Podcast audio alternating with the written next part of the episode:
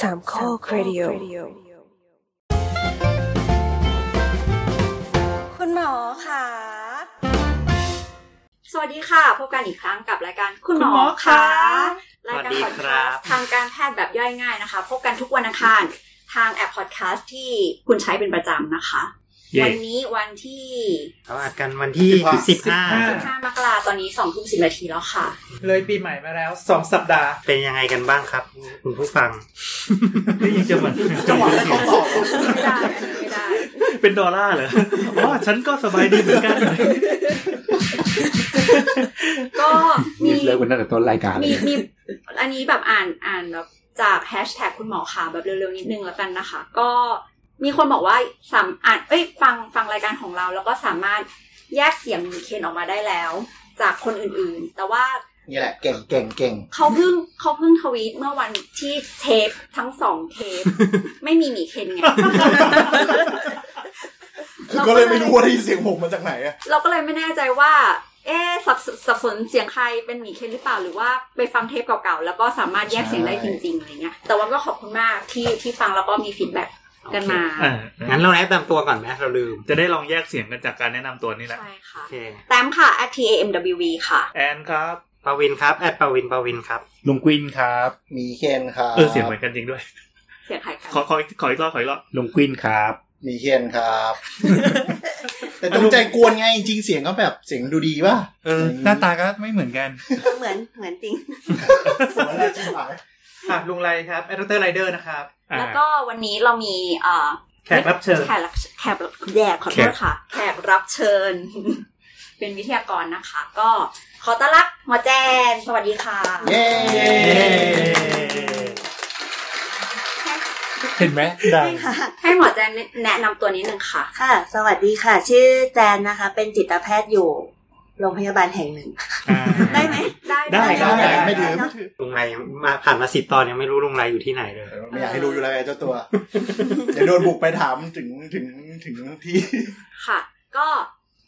หมอแจนตะกี้บอกแล้วว่าเป็นจิตแพทย์อยู่ที่โรงพยาบาลแห่งหนึ่งนะคะ เพราะฉะนั้นวันนี้เรื่องที่เราจะคุยกันก็คือ เรื่องเกี่ยวกับ หูคอจมูก กลับบ้านไปออกบ้านตัวเอง ไม่ได้อะอันนี้ เหมือนมีซาวด์บอร์ดวางไว้รอให้เล่นอะไรเลย อะไรวะ สองอันตะกี้เนี่ยหมอประวินไม่ได้กดนะคะอันนี้ต้องต้องแบบช่วยเขานิดนึง อ่ะ อ่า เข้าเรื่อง เข้าเรื่อง คก่รัอบ นที่จะ ดึก เถิดเทิงไปกว่านี้ ก็เออพูดคุยเรื่องเกี่ยวกับจิตแพทย์วันนี้ก็ เออจริง ๆ เราคิดว่า แผนกจิตเวชเนี่ย เป็นแผนกที่ หลายๆโรงคือปกติอันนี้ถามก่อนค่ะ ปกติ ทุกโรงพยาบาล ตั้งแต่โรงพยาบาลขนาดไหนคะมันถึงจะมีแผนกจิตเวช อ๋อ ส่วนใหญ่น่าจะเป็นระดับโรงพยาบาล ถ้าอยู่ต่างจังหวัดก็น่าจะโรงพยาบาลแบบจังหวัด อืม ระดับจังหวัดเลป็นระยดับจังหวัด เรียกว่าเป็นโรงพยาบาลทั่วไป ต้องเป็นโรงพยาบาลใหญ่หน่อย เป็นโรงพยา อ่ะ บาล ใช่ โรงพยาบาลระดับอำเภอจะไม่มี อืม โรงพยาบาลเอ่ออำเภอหรือว่าชุมชนเงี้ยส่วนใหญ่ก็จะไม่มี ไม่มี อืม แล้วคนคนรับก็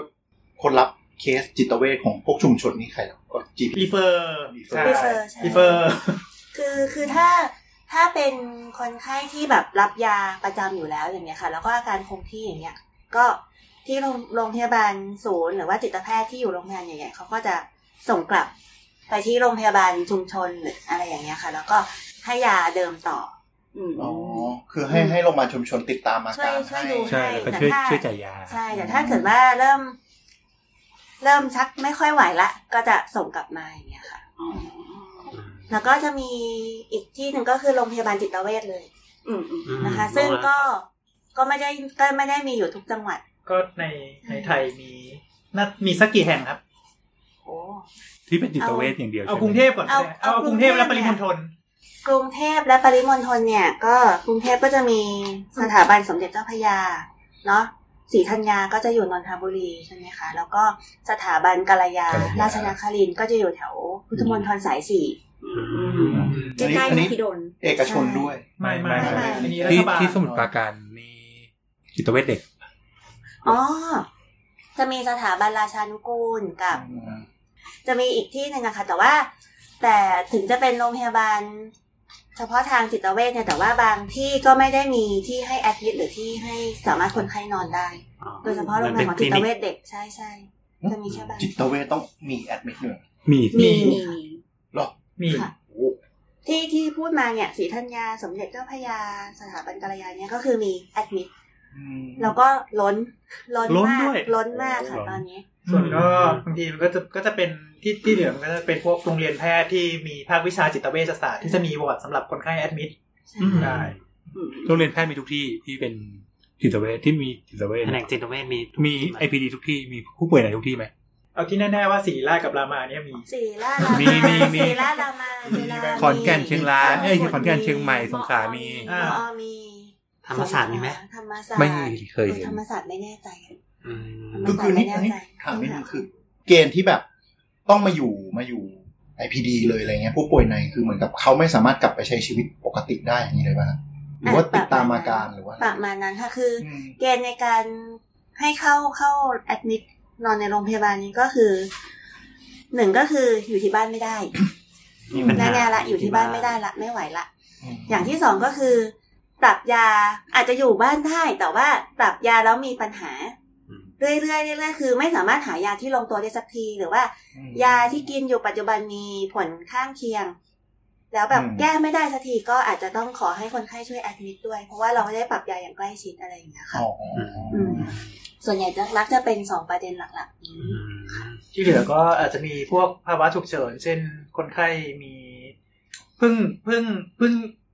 ทำการฆ่าตัวตายมาแต่ไม่ตาย อ๋อคือจะได้แบบมอนิเตอร์ใกล้ๆเลย ใช่ต้องมอนิเตอ ใช่ไห ร์พวกนี้ต้องมอนิเตอร์ แต่ว่ามันอันเนี้ยอาจจะอยู่ในวอร์ดที่มีความเอ่อ ปลอดภัยสูง ไม่ใช่ไม่ไม่เชิงปลอดภัยคือ คือบอร์ดที่มันมีคนเฝ้า อ่าอ่า เอ่อมีมีคนมอนิเตอร์ตลอดเวลาได้ แล้วก็เราก็ปรึกษาจิตแพทย์ไปประเมิน คือเราก็คือคือเขาเขาฆ่าตัวตายมาแล้วใช่ไหมเราก็เราก็ต้องรักษาอาการทางกายเขาก่อน อืม อืม อ่าส่วนในพวกไอ้พวกยาที่อะไรที่มามาปรับอารมณ์เลยพวกเนี้ยก็เราคอนซัลท์พรุ่งนี้ก็ได้ ใช่ใช่ถ้าถ้าอย่างเป็นกรณีสมมติว่าอาจกินยาเกินขนาดมาหรือว่าทำร้ายตัวเองมาแล้วเกิดบาดแผลตามร่างกายอย่างเงี้ยค่ะ ส่วนใหญ่ก็จะไปอยู่ที่แผนกอายุรกรรม หรือสัญญกรรมก่อน อืม แล้วก็เขาก็จะติดต่อมาที่แผนกจิตเวชถ้าในโรงพยาบาลนี้ แล้วก็จิตแพทย์ก็จะขึ้นไปดูที่ที่วอร์ดตรงนั้นค่ะ เอ๊ะในโรงพยาบาลเขามีแผนกที่แบบเหมือนดูแลพิเศษใกล้ชิดอย่างนี้ด้วยเหรอครับ ถ้าเป็นโรงพยาบาลใหญ่ก็มีครับ ถ้าเป็นโรงพยาบาลเอ่อโรงพยาบาลรัฐอย่างประมาณโรงเรียนแพทย์คือไอ้ไอ้วอร์ดธรรมดาเนี่ยก็ดูแลใกล้ชิดแล้วเพราะบุคลากรเยอะมาก เดินไหล ก็ น ก็ก็อย่างเช่นแบบว่าให้มาอยู่เตียงหนึ่งอะไรอย่างเงี้ย อืมแต่ว่าก็คือให้มาอยู่ใกล้เคาน์เตอร์พยาบาล พยาบาล อ่าแต่ถ้าสมมติว่าวุ่นวายมากหรืออะไร อาจจะต้องมีคนคนอื่นเฝ้าที่มีกำลังกายมาช่วย เพราะ เฝ้า วุ่นวายมากหมายถึงว่าไม่แบบ ไม่สามารถ ไม่สามารถควบคุมได้ตัวเองควบคุมตัวเองได้ กับมีอีกกรณีหนึ่งก็คือว่าถ้าอาการทางจิตใจเนี่ย เยอะ เยอะมากก็ส่วนใหญ่จะต้องขอรีเฟอร์ไปที่โรงเรียนแพทย์ เพราะว่าโรงเรียนแพทย์เนี่ยมีวอร์ด มีแผนกที่เป็นจิตเวชที่เป็นคนไข้ใน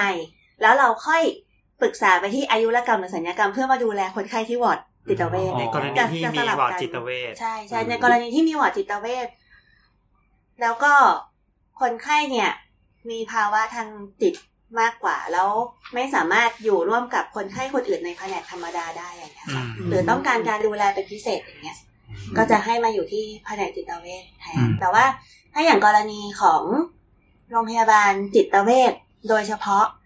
เขาจะไม่มีแผนกอายุรกรรมหรือสัญญกรรมที่เป็นหมอประจำ เพราะฉะนั้นกรณีแบบเนี้ยที่อันตรายทั้งทางร่างกายและทางภาวะทางใจเนี่ย ก็ต้องส่งส่งต่อ ส่งไปโรงพยาบาลปก ส่ง ติ ไปโรงพยาบาลที่มีทั้งสองอย่าง อ๋อ ส่วนใหญ่ก็จะมาจบที่โรงเรียนแพทย์ แต่เหมือนเท่าที่ฟังก็ก็ยังถือว่ายังไงดี เหมือนยังน้อยน้อยเมื่อเทียบกับแผนกอื่นๆที่เป็นแบบสามัญกว่านี้ใช่ไหม จำนวนคนไข้ จำนวนแผนกก็เรียกอะไร จำนวน โรงพยาบาลที่มีจิตมีจิตเวช อ๋อ แผนกจิตเวชโดยตรงเลยนะ ใช่ใช่ สถาน อ่ะ ที่ ถ้าพูดถ้าพูดโดยรวมก็คือทรัพยากรเนี่ยน้อย อ่า อืม รีซอสหรือทรัพยากรที่มีอยู่ตอนเนี้ยน้อยน้อยทั้งหมดเลยทั้งหมอพยาบาล แผนกเจ้าหน้าที่สตาฟคนอื่นอะไรเงี้ยค่ะ เพราะว่าก็ต้องเป็นเทรนเป็นพิเศษมากกว่า ใช่ใช่ แผนกอื่นด้วย อืม แสดงว่ามีผู้ป่วยเยอะขึ้นเรื่อยๆหรือเปล่าครับ ถ้าดูจากจำนวนเหมือนจะเยอะขึ้นเรื่อยๆค่ะ มันมันดูจากกราฟเป็นปีๆไปนี่ตอนนี้คือเยอะขึ้น ดูเยอะขึ้นก็เอาแค่เอาแค่โรงพยาบาลที่ตัวเองอยู่ก็ ค่อยๆล้นขึ้นเรื่อยๆจาก อ๋อ แต่ก่อนเนี่ย อืม เวลาตรวจคนไข้ที่ OPD ที่แผนกตรวจคนไข้นอกอย่างเงี้ยค่ะ ยังสามารถมีเวลาแบบนั่งอ่านโน่นอ่านนี่ได้ยังแบบเอาภาษาด้วยภาษานี้มานั่งเรียนอะไรอย่างงี้ได้ ไม่ถึงเวลาว่างถึงได้ ถือถือว่าว่างถือว่า แต่ว่าแต่ว่าอะไรว่างต่าง แต่ว่าตอนนี้เนี่ย เวลาจะไปเข้าห้องน้ำมันยังแทบไม่มีเลยอ่ะ อืม อ่าใช่ อืม เพราะว่าอย่างล่าสุดที่ที่ที่เป็นคนไข้เองอะนะ อืม ได้ตรวจตอนบ่ายสอง นัดกี่โมง นัดเก้าโมงมาตรงเวลา สุดยอดอะ ซึ่งมันก็มากลับไม่รู้สำหรับผมนะคำถามยอดฮิตที่เหมือนกับดีเบตกันในบนโลกโซเชียลระดับหนึ่งคือ คนเป็นมากขึ้น หรือเจอมากขึ้น อ่า เหมือนแบบจริง ๆ คนก็เป็นอยู่แล้ว เออ แต่ว่าเหมือน เพราะว่ามีสื่อมากขึ้นทำให้รู้สึกว่า เราค้นพบมันมากขึ้นนะคะ ก็อืมถ้าเป็นกรณีที่เหมือนกับภาวะเครียด ซึมเศร้าหรืออะไรเงี้ยค่ะ ซึ่งซึ่งมันเกี่ยวเนื่องกับเรื่องของความเครียดเป็นหลักอะไรเงี้ยค่ะ ก็ส่วนหนึ่งเชื่อว่า เป็นเพราะว่าเราดูแลตัวเองกันมากขึ้นเนาะเพราะว่าเรามีสื่อมีอะไรอย่างเงี้ยเนาะก็ อืม คนเราก็มีองค์ความรู้มากขึ้นมีข้อมูลมากขึ้น อืม อะไรอย่างเงี้ยค่ะอันนั้นคือส่วนที่หนึ่งแต่ส่วนที่สองจริงๆเนี่ย ด้วยสภาพสังคมที่มันมีการเปลี่ยนแปลงไปจากอดีต จากเดิมมันแข่งขันเยอะขึ้น ทุกอย่างต้องเร็วทำงานหนักเวลาพักผ่อนน้อยไลฟ์สไตล์มันเปลี่ยน อืม ชีวิตความเป็นอยู่มันเปลี่ยนเพราะฉะนั้นความเครียดมันก็เพิ่มขึ้นแน่ๆอยู่แล้ว แล้วก็อย่างช่วงหลังๆ เนี่ยค่ะ ที่ที่เจอเยอะขึ้นอาจจะเป็นกลุ่มคนที่อายุแบบยี่สิบถึงสามสิบอะไรอย่างเงี้ย ช่วงวัยที่กำลังเปลี่ยน เปลี่ยนผ่านจากนักเรียนมาเป็นคนทำงาน จากเรียนมาเจอชีวิตจริง ใช่จากเรียนมาเจอชีวิตจริง ก็ก็เลยมีข้อสันนิษฐานอีกข้อหนึ่งด้วยว่า อาจจะเกิดจากการเลี้ยงดู อืม เลี้ยงดู ที่มั ดีเกิ ที่ น มัน ไป ที่มันต่างกันเป็นรุ่นรุ่น เป็นเจนเจนๆไปใช่ไหม เออ ครับ อาจจะอาจจะทำนองนั้นถ้าพูดอย่างนั้น อืมเหมือนเหมือนอันนี้เป็นกลุ่มใหม่ที่เพิ่งเพิ่งมาแรงในช่วงนี้ในวงการ ก็ ก็อาจจะไม่ค่อยได้แรงขนาดแต่ว่า พูดเหมือนชาร์จเพลง เลย ก็จะมี ผมกำลังมาแรง เป็นอันดับหนึ่งอะไรเงี้ยเหรอ อ่าอ่าอ่า คือ ก็ กำลัง มันก็ เป็นเทรนด์นี่ เออ มันก็ไม่เชิงอะค่ะ แต่ว่ามันคงมีหลาย ๆ ปัจจัยเข้ามาเกี่ยวข้องพอสมควร ครับ เนาะแต่ถ้าจะเอาหลักวิชาการจริงต้องไปเซิร์ชเปเปอร์ก่อน อ่าต้องมีสถิติมายืนยัน ใช่ ตะกี้ตะกี้ที่หมอแจมบอกว่า อืม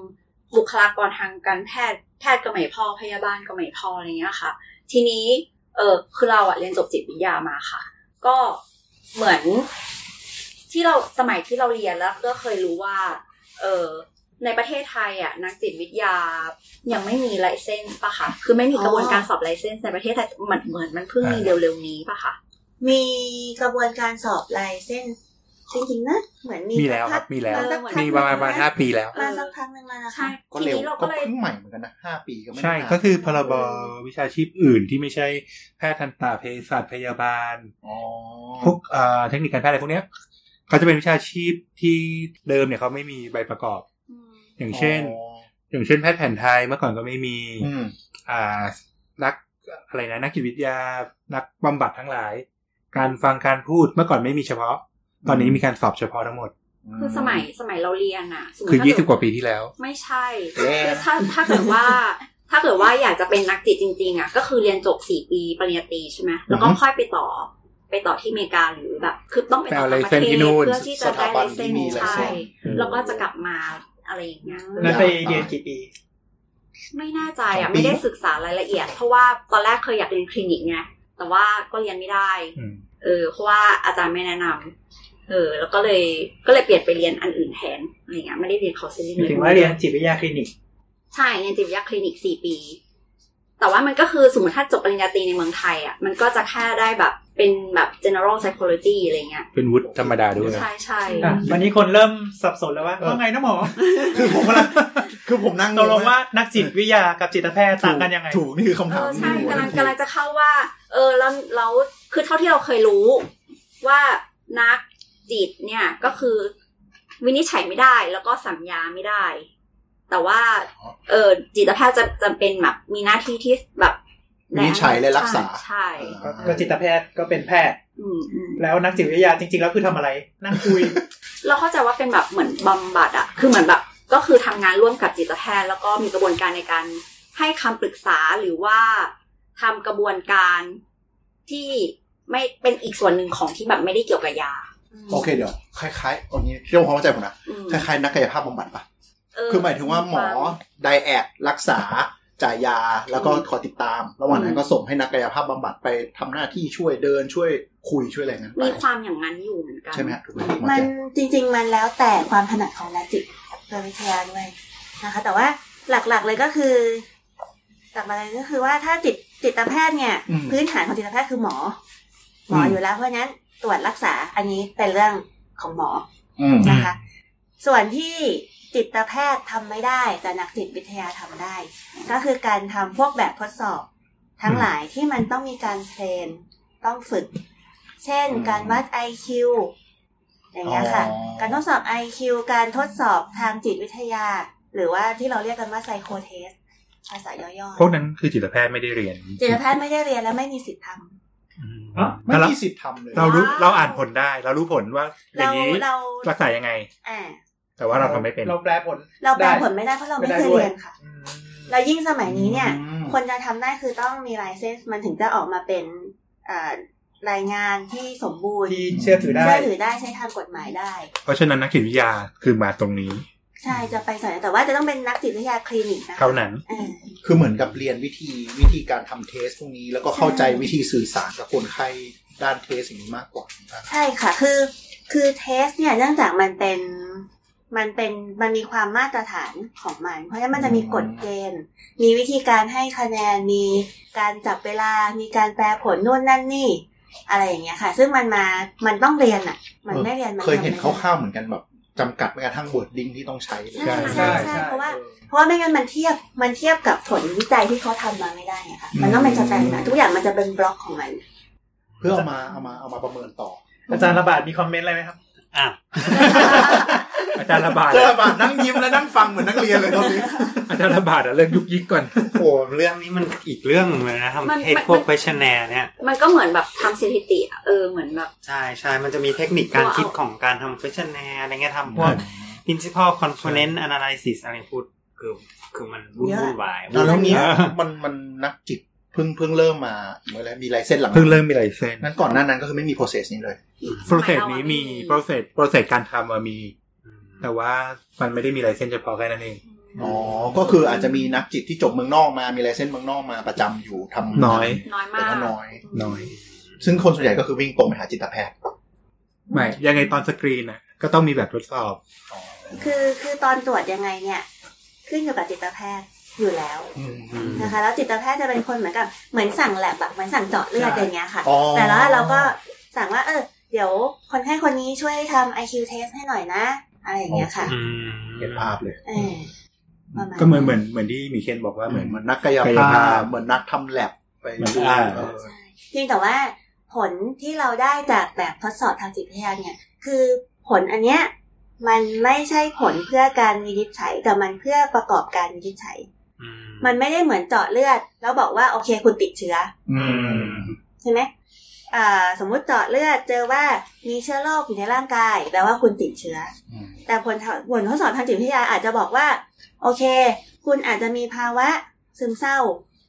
แล้วก็อาจจะมีความคิดแปลกๆนิดหน่อย ซึ่งไอ้นิดหน่อยตรงเนี้ยบางทีเราก็แปลผลไม่ได้หรอกว่าตกลงเป็นโรคหรือไม่เป็นโรค เพียงแต่ว่ามันเป็นสิ่งที่ประกอบกับ ประกอบกับสิ่งที่เราเห็นคนไข้ณขณะนั้น เป็นความเห็นของอย่างน้อยๆก็จิตแพทย์กับจิตนักจิตวิทยา เหมือน ย เอา ค่ะ ประกอบกับการ เออ ซัก ประกอบกัน ประวัติ ใช่ คือปกติเวลาเราวินิจฉัยมันก็จะมีสิ่งที่เราเรียกว่าใครทีเรีย อืม ในการวินิจฉัยก็คืออ ม ข้อ เก ว่า ณฑ์เกณฑ์ เกณฑ์เกณฑ์ในการวิ วิ นิจฉัยมี อันนี้หนึ่งข้อสองข้อรวมกันกับอันนั้นเป็นเป็นเมเจอร์คือเป็น มีมีเจ็ดข้อยังต้องมีอย่างน้อยสามข้อ อะไรอย่างเงี้ย สี่ข้อ ประมาณนี้ ถึงจเป็น เออทีนี้คือถ้าสมมุติว่าเอ่อไอ้คำว่าแปลกๆนิดหน่อยเนี่ยเอ๊ะมันก็ยังไม่ไม่ถึงกับเข้าเกณฑ์ไว้ยแต่มันก็เหมือนมีอะไร อ่ามี ติด อะไร ๆของ บางอย่าง มีเทรดอืมเขาเรียกว่าอะไรวะลักษณะ มีมีลักษณะแปลกๆของอันนี้นิดนึง แต่เราก็อืมมันก็ตรงเนี้ยเราก็เหมือนยกประโยชน์ให้จำเลยมั้ง ก็ ก็คือคือเราก็จะยังไม่ได้ใช้ไม่ไม่ได้ใช้ว่าเป็น ก็ก็อาจจะยังวินิจฉัยว่าไม่เป็นแต่เพียงแต่ว่าเราก็พึงระวังไว้แล้วเราก็ อืม เก็บไว้ในใจทดไว้ในใจก่อนว่า คนเนี้ยอาจจะเป็นแบบนี้ได้นะ เราดูอาการไปก่อน ที่ใช้คำว่า borderline ป่ะคะ อะไรทำ นองนั้น นั่นไง อะไรของเธอ ขอ อภัยแอบ ไม่ยอมจ่ายเงิน ตะ กี้ตะ นี่ กี้ มัน คือ โฆษณา เออโฆษณาแอปซาวบอร์ดเด้งขึ้นมาครับเออแต่ว่าฟังอย่างนี้มันก็เหมือนกับ มันยากกว่าจริงนะเพราะว่าถ้าสมมติเป็นเป็นตรวจอย่างอื่นก็คือเจาะเลือดมันมีตัวเลขอะไรค่อนข้างชัด อ่า แบบมีเกณฑ์แบบ ใช่ใช่ เป๊ะๆพอเป็นอย่างนี้ก็คือเหมือนกับ อยู่ที่การประเมินอยู่ที่สภาวะแวดล้อมจังหวะอะไรย่าง คือ นี้ใช่ไหม คือส่วนตัวเนี่ยรู้สึกว่า งานสายของจิตเวชอะ อืม เป็นศิลปะ มากมากอ่ะเออ จริง ๆ จะเรียกว่าศาสตร์มืดก็ไม่แปลก อุ๊ยแล้ว ถูกถูก ทำไมทำไมถึงคิดว่าสารมือหนอ ใช่ อย่างสมมติว่าถ้าคนไข้คนไข้ที่ป่วย แต่คุมตัวเองได้ ทุกอย่าง อืม โกหกได้ ก็จะม่เห็นไง ก็คือมันก็ไม่มันก็จะไม่เข้าเกณฑ์การวินิจฉัย ใช่ อืม อืม แต่สมมติเนี่ยอย่างเราเราเป็นเองอย่างเงี้ย พวกรู้มากอ่ะ เออ หมอก็หมอก็จ่ายยาตามที่เราบอก อ๋อ คือคือเหมือนกับว่า หมอสทำอะ มมติไรถ้า อยู่ เกิด เนี่ ใน ย ในในแบบจิตวิทย์แบบนักจิตหรืออะไรเงี้ย เราจะแบบดูแค่พฤติกรรมอะค่ะ คือเราไม่สามารถวัดแบบแรงจูงใจได้ไงสิ่งที่เราจะวัดได้คือสิ่งที่มนุษย์แสดงออกมาเป็นพฤติกรรมแล้ว นั่นอีกนั่นอีกพาร์ทหนึ่งซึ่งมันไม่ได้เป็นเรื่องของร่างกาย คือมัน ใช่ไหม มันไม่เหมือนอย่างที่หมอแจนบอกว่าแบบตรวจเลือดปั๊บเห็นเลยอะไรอย่างเงี้ย เออ เ คือคือมันไม่ใช่เรื่องของฟิสิกอลคือไม่ใช่เรื่องของทางกายภาพที่แบบว่าเออเราวัดได้ทุกสิ่งทุกอย่างประมาณ ซึ่ เนี้ ง ย ซึ่งบางทีเราก็ไม่รู้ด้วยนะว่า มันเป็นที่กายภาพหรือว่าเป็นที่เอ่อ มันมันอาจจะเป็นกายภาพก็ได้แต่มีใครเจาะสมองเอาเอาสมองมาวัดไหมอ่ะ ใช่ แสดงว่าเทคโนโลยี มันทำไม่ได้ เทคโนโลยีวันหนึ่งอาจจะไปถึงก็ได้แต่ทุกวันนี้คือต้องต้องต้องดูจากหลายๆอย่างประกอบกันปะ ใช่ใช่ใช่ใช่ แต่ก็เห็นเริ่มมีงานวิจัยหลังๆแบบอะไรสแกนสมองสม ใช่ อง ใช่ ดูป จริง ฏิ จริง กิริยาอย่าง จ เงี้ย ริง ๆ รุ่นหลังๆอะค่ะ ก็คือ มันมันเริ่มมีการรวมกันระหว่างจิตเวชกับทางด้านระบบประสาท อ๋อ เพียงแต่ว่าด้วยเทคโนโลยีปัจจุบันมันยังไปไม่ถึงที่แบบสามารถตรวจได้ทุกอย่าง หรือตรวจได้แต่ก็แพง อ่าอ่าอ่า อะไรอย่างเงี้ยคือ คือบางเรื่องมันมันไม่ใช่เป็นเรื่องของโครงสร้างอะมันไม่เหมือนโครงสร้างบ้านที่แบบเห็นลวดเห็นปูนเห็นอะไรอย่างนี้เนาะ แต่มันเป็นเรื่องของแบบโมเลกุลของปูน แต่ละเม็ดที่มันเกาะกันมันเกาะกันดีเกาะกันไม่ดีอะไรอย่างเงี้ยค่ะ ซึ่งมันมันตรวจไม่ได้ สื่อ ต้อง ป ถาม ระ ส สา ถา ท ปนิกแล้วอย่างเงี้ย อ่า สื่อประสาทหรือเคมีที่ออกมา พูดถึงโมเลกุลของคูณสถาปนิกว่าไงวะ เรียนมาไม่เคยได้ยินเขา นั่นแหละเข้าใจมันคือแบบข้างในคือเหมือนว่าดูทุกคนเหมือนกัน แต่แบบต้องมีเครื่องมือตรวจเคมีหรือสื่อนำประสาทโดยเฉพาะ ซึ่งซึ่งจริง ๆ มันเริ่มมีตรวจได้ เช่นระบบโดปามีนในสมอง อ๋อ ระบบกลูโคส การเผาผลาญว่าแต่ละส่วนของสมองเนี่ยทำได้ไม่เท่ากันนะอะไรอย่างเงี้ยค่ะ ซึ่งส่วนใหญ่ตอนนี้เนี่ยเราใช้วินิจฉัยเกี่ยวกับโรคภาวะสมองเสื่อม อืม แต่ว่าราคามันมันค่อนข้าง ค่อนข้างเยอะอยู่ ต้อง ป ต้อ ระ ง มาณ ใช้ เท่าไหร่ อะไรนะเทอร์ลานอส เป็นแสน เทอร์ลานอสเอาจไงริงๆนะไม่รู้แต่ว่าเครื่องที่ตรวจได้ในประเทศไทยก็มีอยู่ไม่กี่เครื่อง อ๋อ มีอยู่แค่ไม่กี่ที่เองค่ะ แล้วเหมือนถ้าเรารู้สึกแบบชีวิตไม่ไหวแล้วหรือคือแบบถึงจังหวะไหน คุณควรจะแบบเออเดินไปหาจิตแพทย์ หรือไปเดินเข้าไปในโรงพยาบาลแล้วก็บอกว่า อยากจะ อยากเจอจิตแพทย์ เออออายยาก กเจอหมอ จิตแพ ใช่ ทย์หรือว่า ใช่ หรือว่าเราสามารถแบบเดินไปแล้วแบบขอคุยกับนักจิตวิทยากรหรือแบบอะไรอย่างเงี้ยค่ะ อ๋อ จะคัดกรองกันยังไง อะไรประมาณ อ่า นี้เวลาที่แบบว่าเดินเข้าไปในโรงพยาบาลเสร็จปุ๊บอะไรเงี้ย จริงๆ ถ้าโรงพยาบาลทั่วๆไปก็บอกเลยค่ะว่าอยากหาแผนกจิตเวช เขาก็จะเรียก ได้เลย ให้ไปเลย เออเขาก็จะเรียกให้เลย เขา ได้เลยอยู่แล้ว เพราะว่ามันค่อนข้างมันค่อนข้างเฉพาะทางค่ะ เดี๋ยวเดี๋ยวเดี๋ยวถอยกลับมานิดนึงคือตะตะกี้คือ แล้วเมื่อไหร่ควรจะไป อันนี้มองมองในฝั่ง เออ เราที่แบบ เออ เฮ้ยเราปกติดีหรือเปล่าวะเอ๊ะ คือ ว่าไออาการแปลกๆของเราเนี่ย เครียด อ่าอ่า ควรไปไหม อ่ะ หรือว่าควรจะมีวิธีเขาเรียกอะไรคล้ายๆแบบ first aid ปะเหมือนกับรักษาตัวเองดูแลตัวเอง ปฐ ก่อ ม น พยาบาล เออ ด้านจิต เบื้องวิทยา ต้น โอเค ไม่เพ เยียวยาราะว่าถ้ามัน จิตใจ ไม่งั้นเราจะแบบเครียดแล้วเราก็ควรไปมันก็จะดูแบบ เนื้อย่าง เฮ้ยเฮ้ยจริง แซลมอนแซลมอน เดี๋ยวเดี๋ยวเดี๋ยวเนื้อย่างไม่ได้นะ เนื้อย่างทุกวันไม่หายเอ๊ะมันต้องยังไง เนื้อย่างนี่หัวหายอะไปพุงโอเคอ่ะได้แหละกลับ คุณหม มา อเราเราต้องเข้าเข้าเกณฑ์ไหนคือเราต้องรู้สึกขนาดไหนถึงจะแบบตัดสินใจว่า ไม่ไหวแล้ว อ่าไปหาหมอ ไปหาหมอ ดีกว่า ดีอะกว่าไรเงี้ย เออไปหาหมอดีกว่าใช่ จริง ๆ ก็อาจจะไม่ต้องถึงขนาดไม่ไหวแล้วไม่ไหวแล้วมันคือน่าจะค่อนข้างเยอะ พอสมควร อ่าถ้าจะแนะนำง่าย ๆ เลยก็คือว่า ภาวะที่เราเป็นอยู่เนี่ย มันเริ่มรบกวนชีวิตประจำวัน เออผมชอบประโยคนี้มาก เวลาคุยกับหมอหลายเจ้าก็จะประมาณว่าแบบ อืม อาการที่เริ่มรู้สึกใช้ชีวิตปกติไม่ได้ อ่า เหมือน ทีนี้ เรากระทบ ใช้ชีวิตปกติไม่ได้เอาแค่ไหน เออ อย่างเช่นว่าทำงานเริ่มไม่มีสมาธิ แต่ปกติบางทีความกังวลธรรมดาบางอย่างก็ทำให้เราสมาธิลดลงได้ แต่สมาธิที่ลดลงอันนั้นเนี่ย ส่งผลต่องานละ เช่น มีข้อผิดพลาดมากขึ้น อืม ผิดในที่ที่ไม่ควรจะผิด อืม อย่าง หั เงี้ วย หน้า ค่ะ เรียกไปคุย เอ่อเรียกไปคุยซ้ำแล้วซ้ำอีกผิดที่เดิม หรือรู้สึกว่าตัวเองทำงานได้น้อยลงแล้วมันไม่ควรจะเป็นแบบนี้ อย่างเงี้ยค่ะ หรือว่า อีกอย่างหนึ่งก็คืออย่างเช่น สิ่งที่เราเครียดหรือรบกวนใจเราอยู่ตอนนี้เนี่ย มันทำให้ความสัมพันธ์ของเรากับคนอื่นรอบๆตัวเนี่ย เริ่มแย่ลง อืม เริ่มผิดไปจากปกติ เออ ทะเลาะกันมากขึ้น เข้าใจผิดกันมากขึ้น น้อยใจกันมากขึ้น หรือไม่อยากคุยกับคนอื่นมากขึ้นจนกระทั่งแบบเริ่ม เริ่มไม่อยากออกนอกบ้านอะไรอย่างเงี้ยค่ะ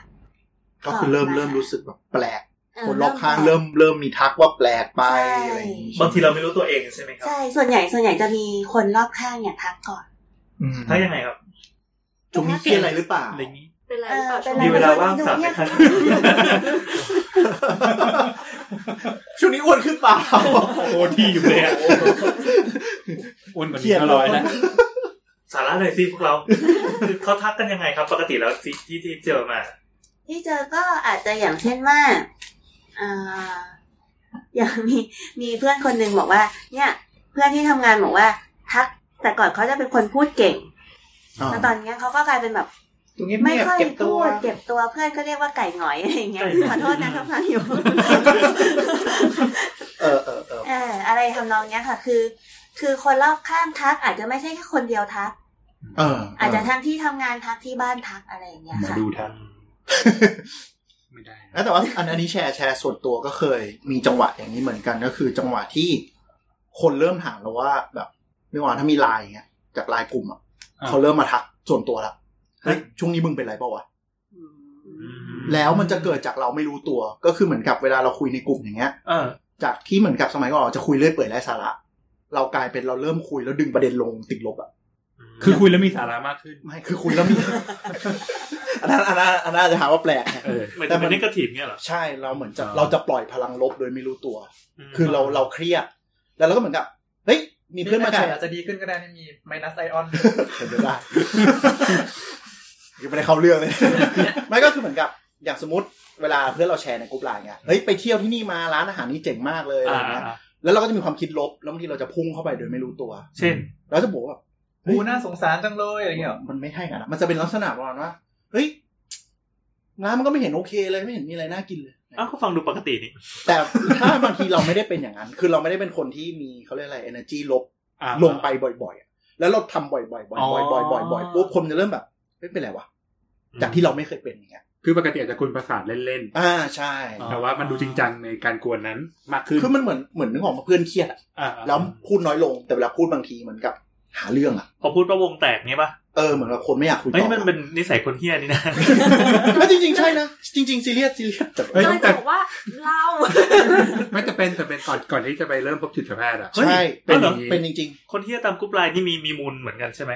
ก็เป็นอาจจะหรือ ใช่ ใช่หรือไม่ใช่ก็ได้ แล้วแล้วแล้วแล้ว ๆไม่แล้วประเด็นคือ อันนี้มันมันก็เซนซิทีฟนะ เพราะว่า อ่า เหมือนกับบางทีคนไม่รู้ คนก็จะคิดว่าเฮ้ยคนนี้แม่งนิสัยเสียว่ะ อ่า แต่จริงๆแล้วคือ จริงๆ บางอย่าง จริงๆแล้วแม่งแม่งเหี้ย จริงๆเฮี้ยอยู่แล้วแต่เพิ่งเปิดตัวไม่ใช่แต่จริงๆอาจจะมีท่านผู้ฟังที่บางคนอาจจะหมีเหม่อะไรอย่างเงี้ยบางทีต้องเข้าใจว่า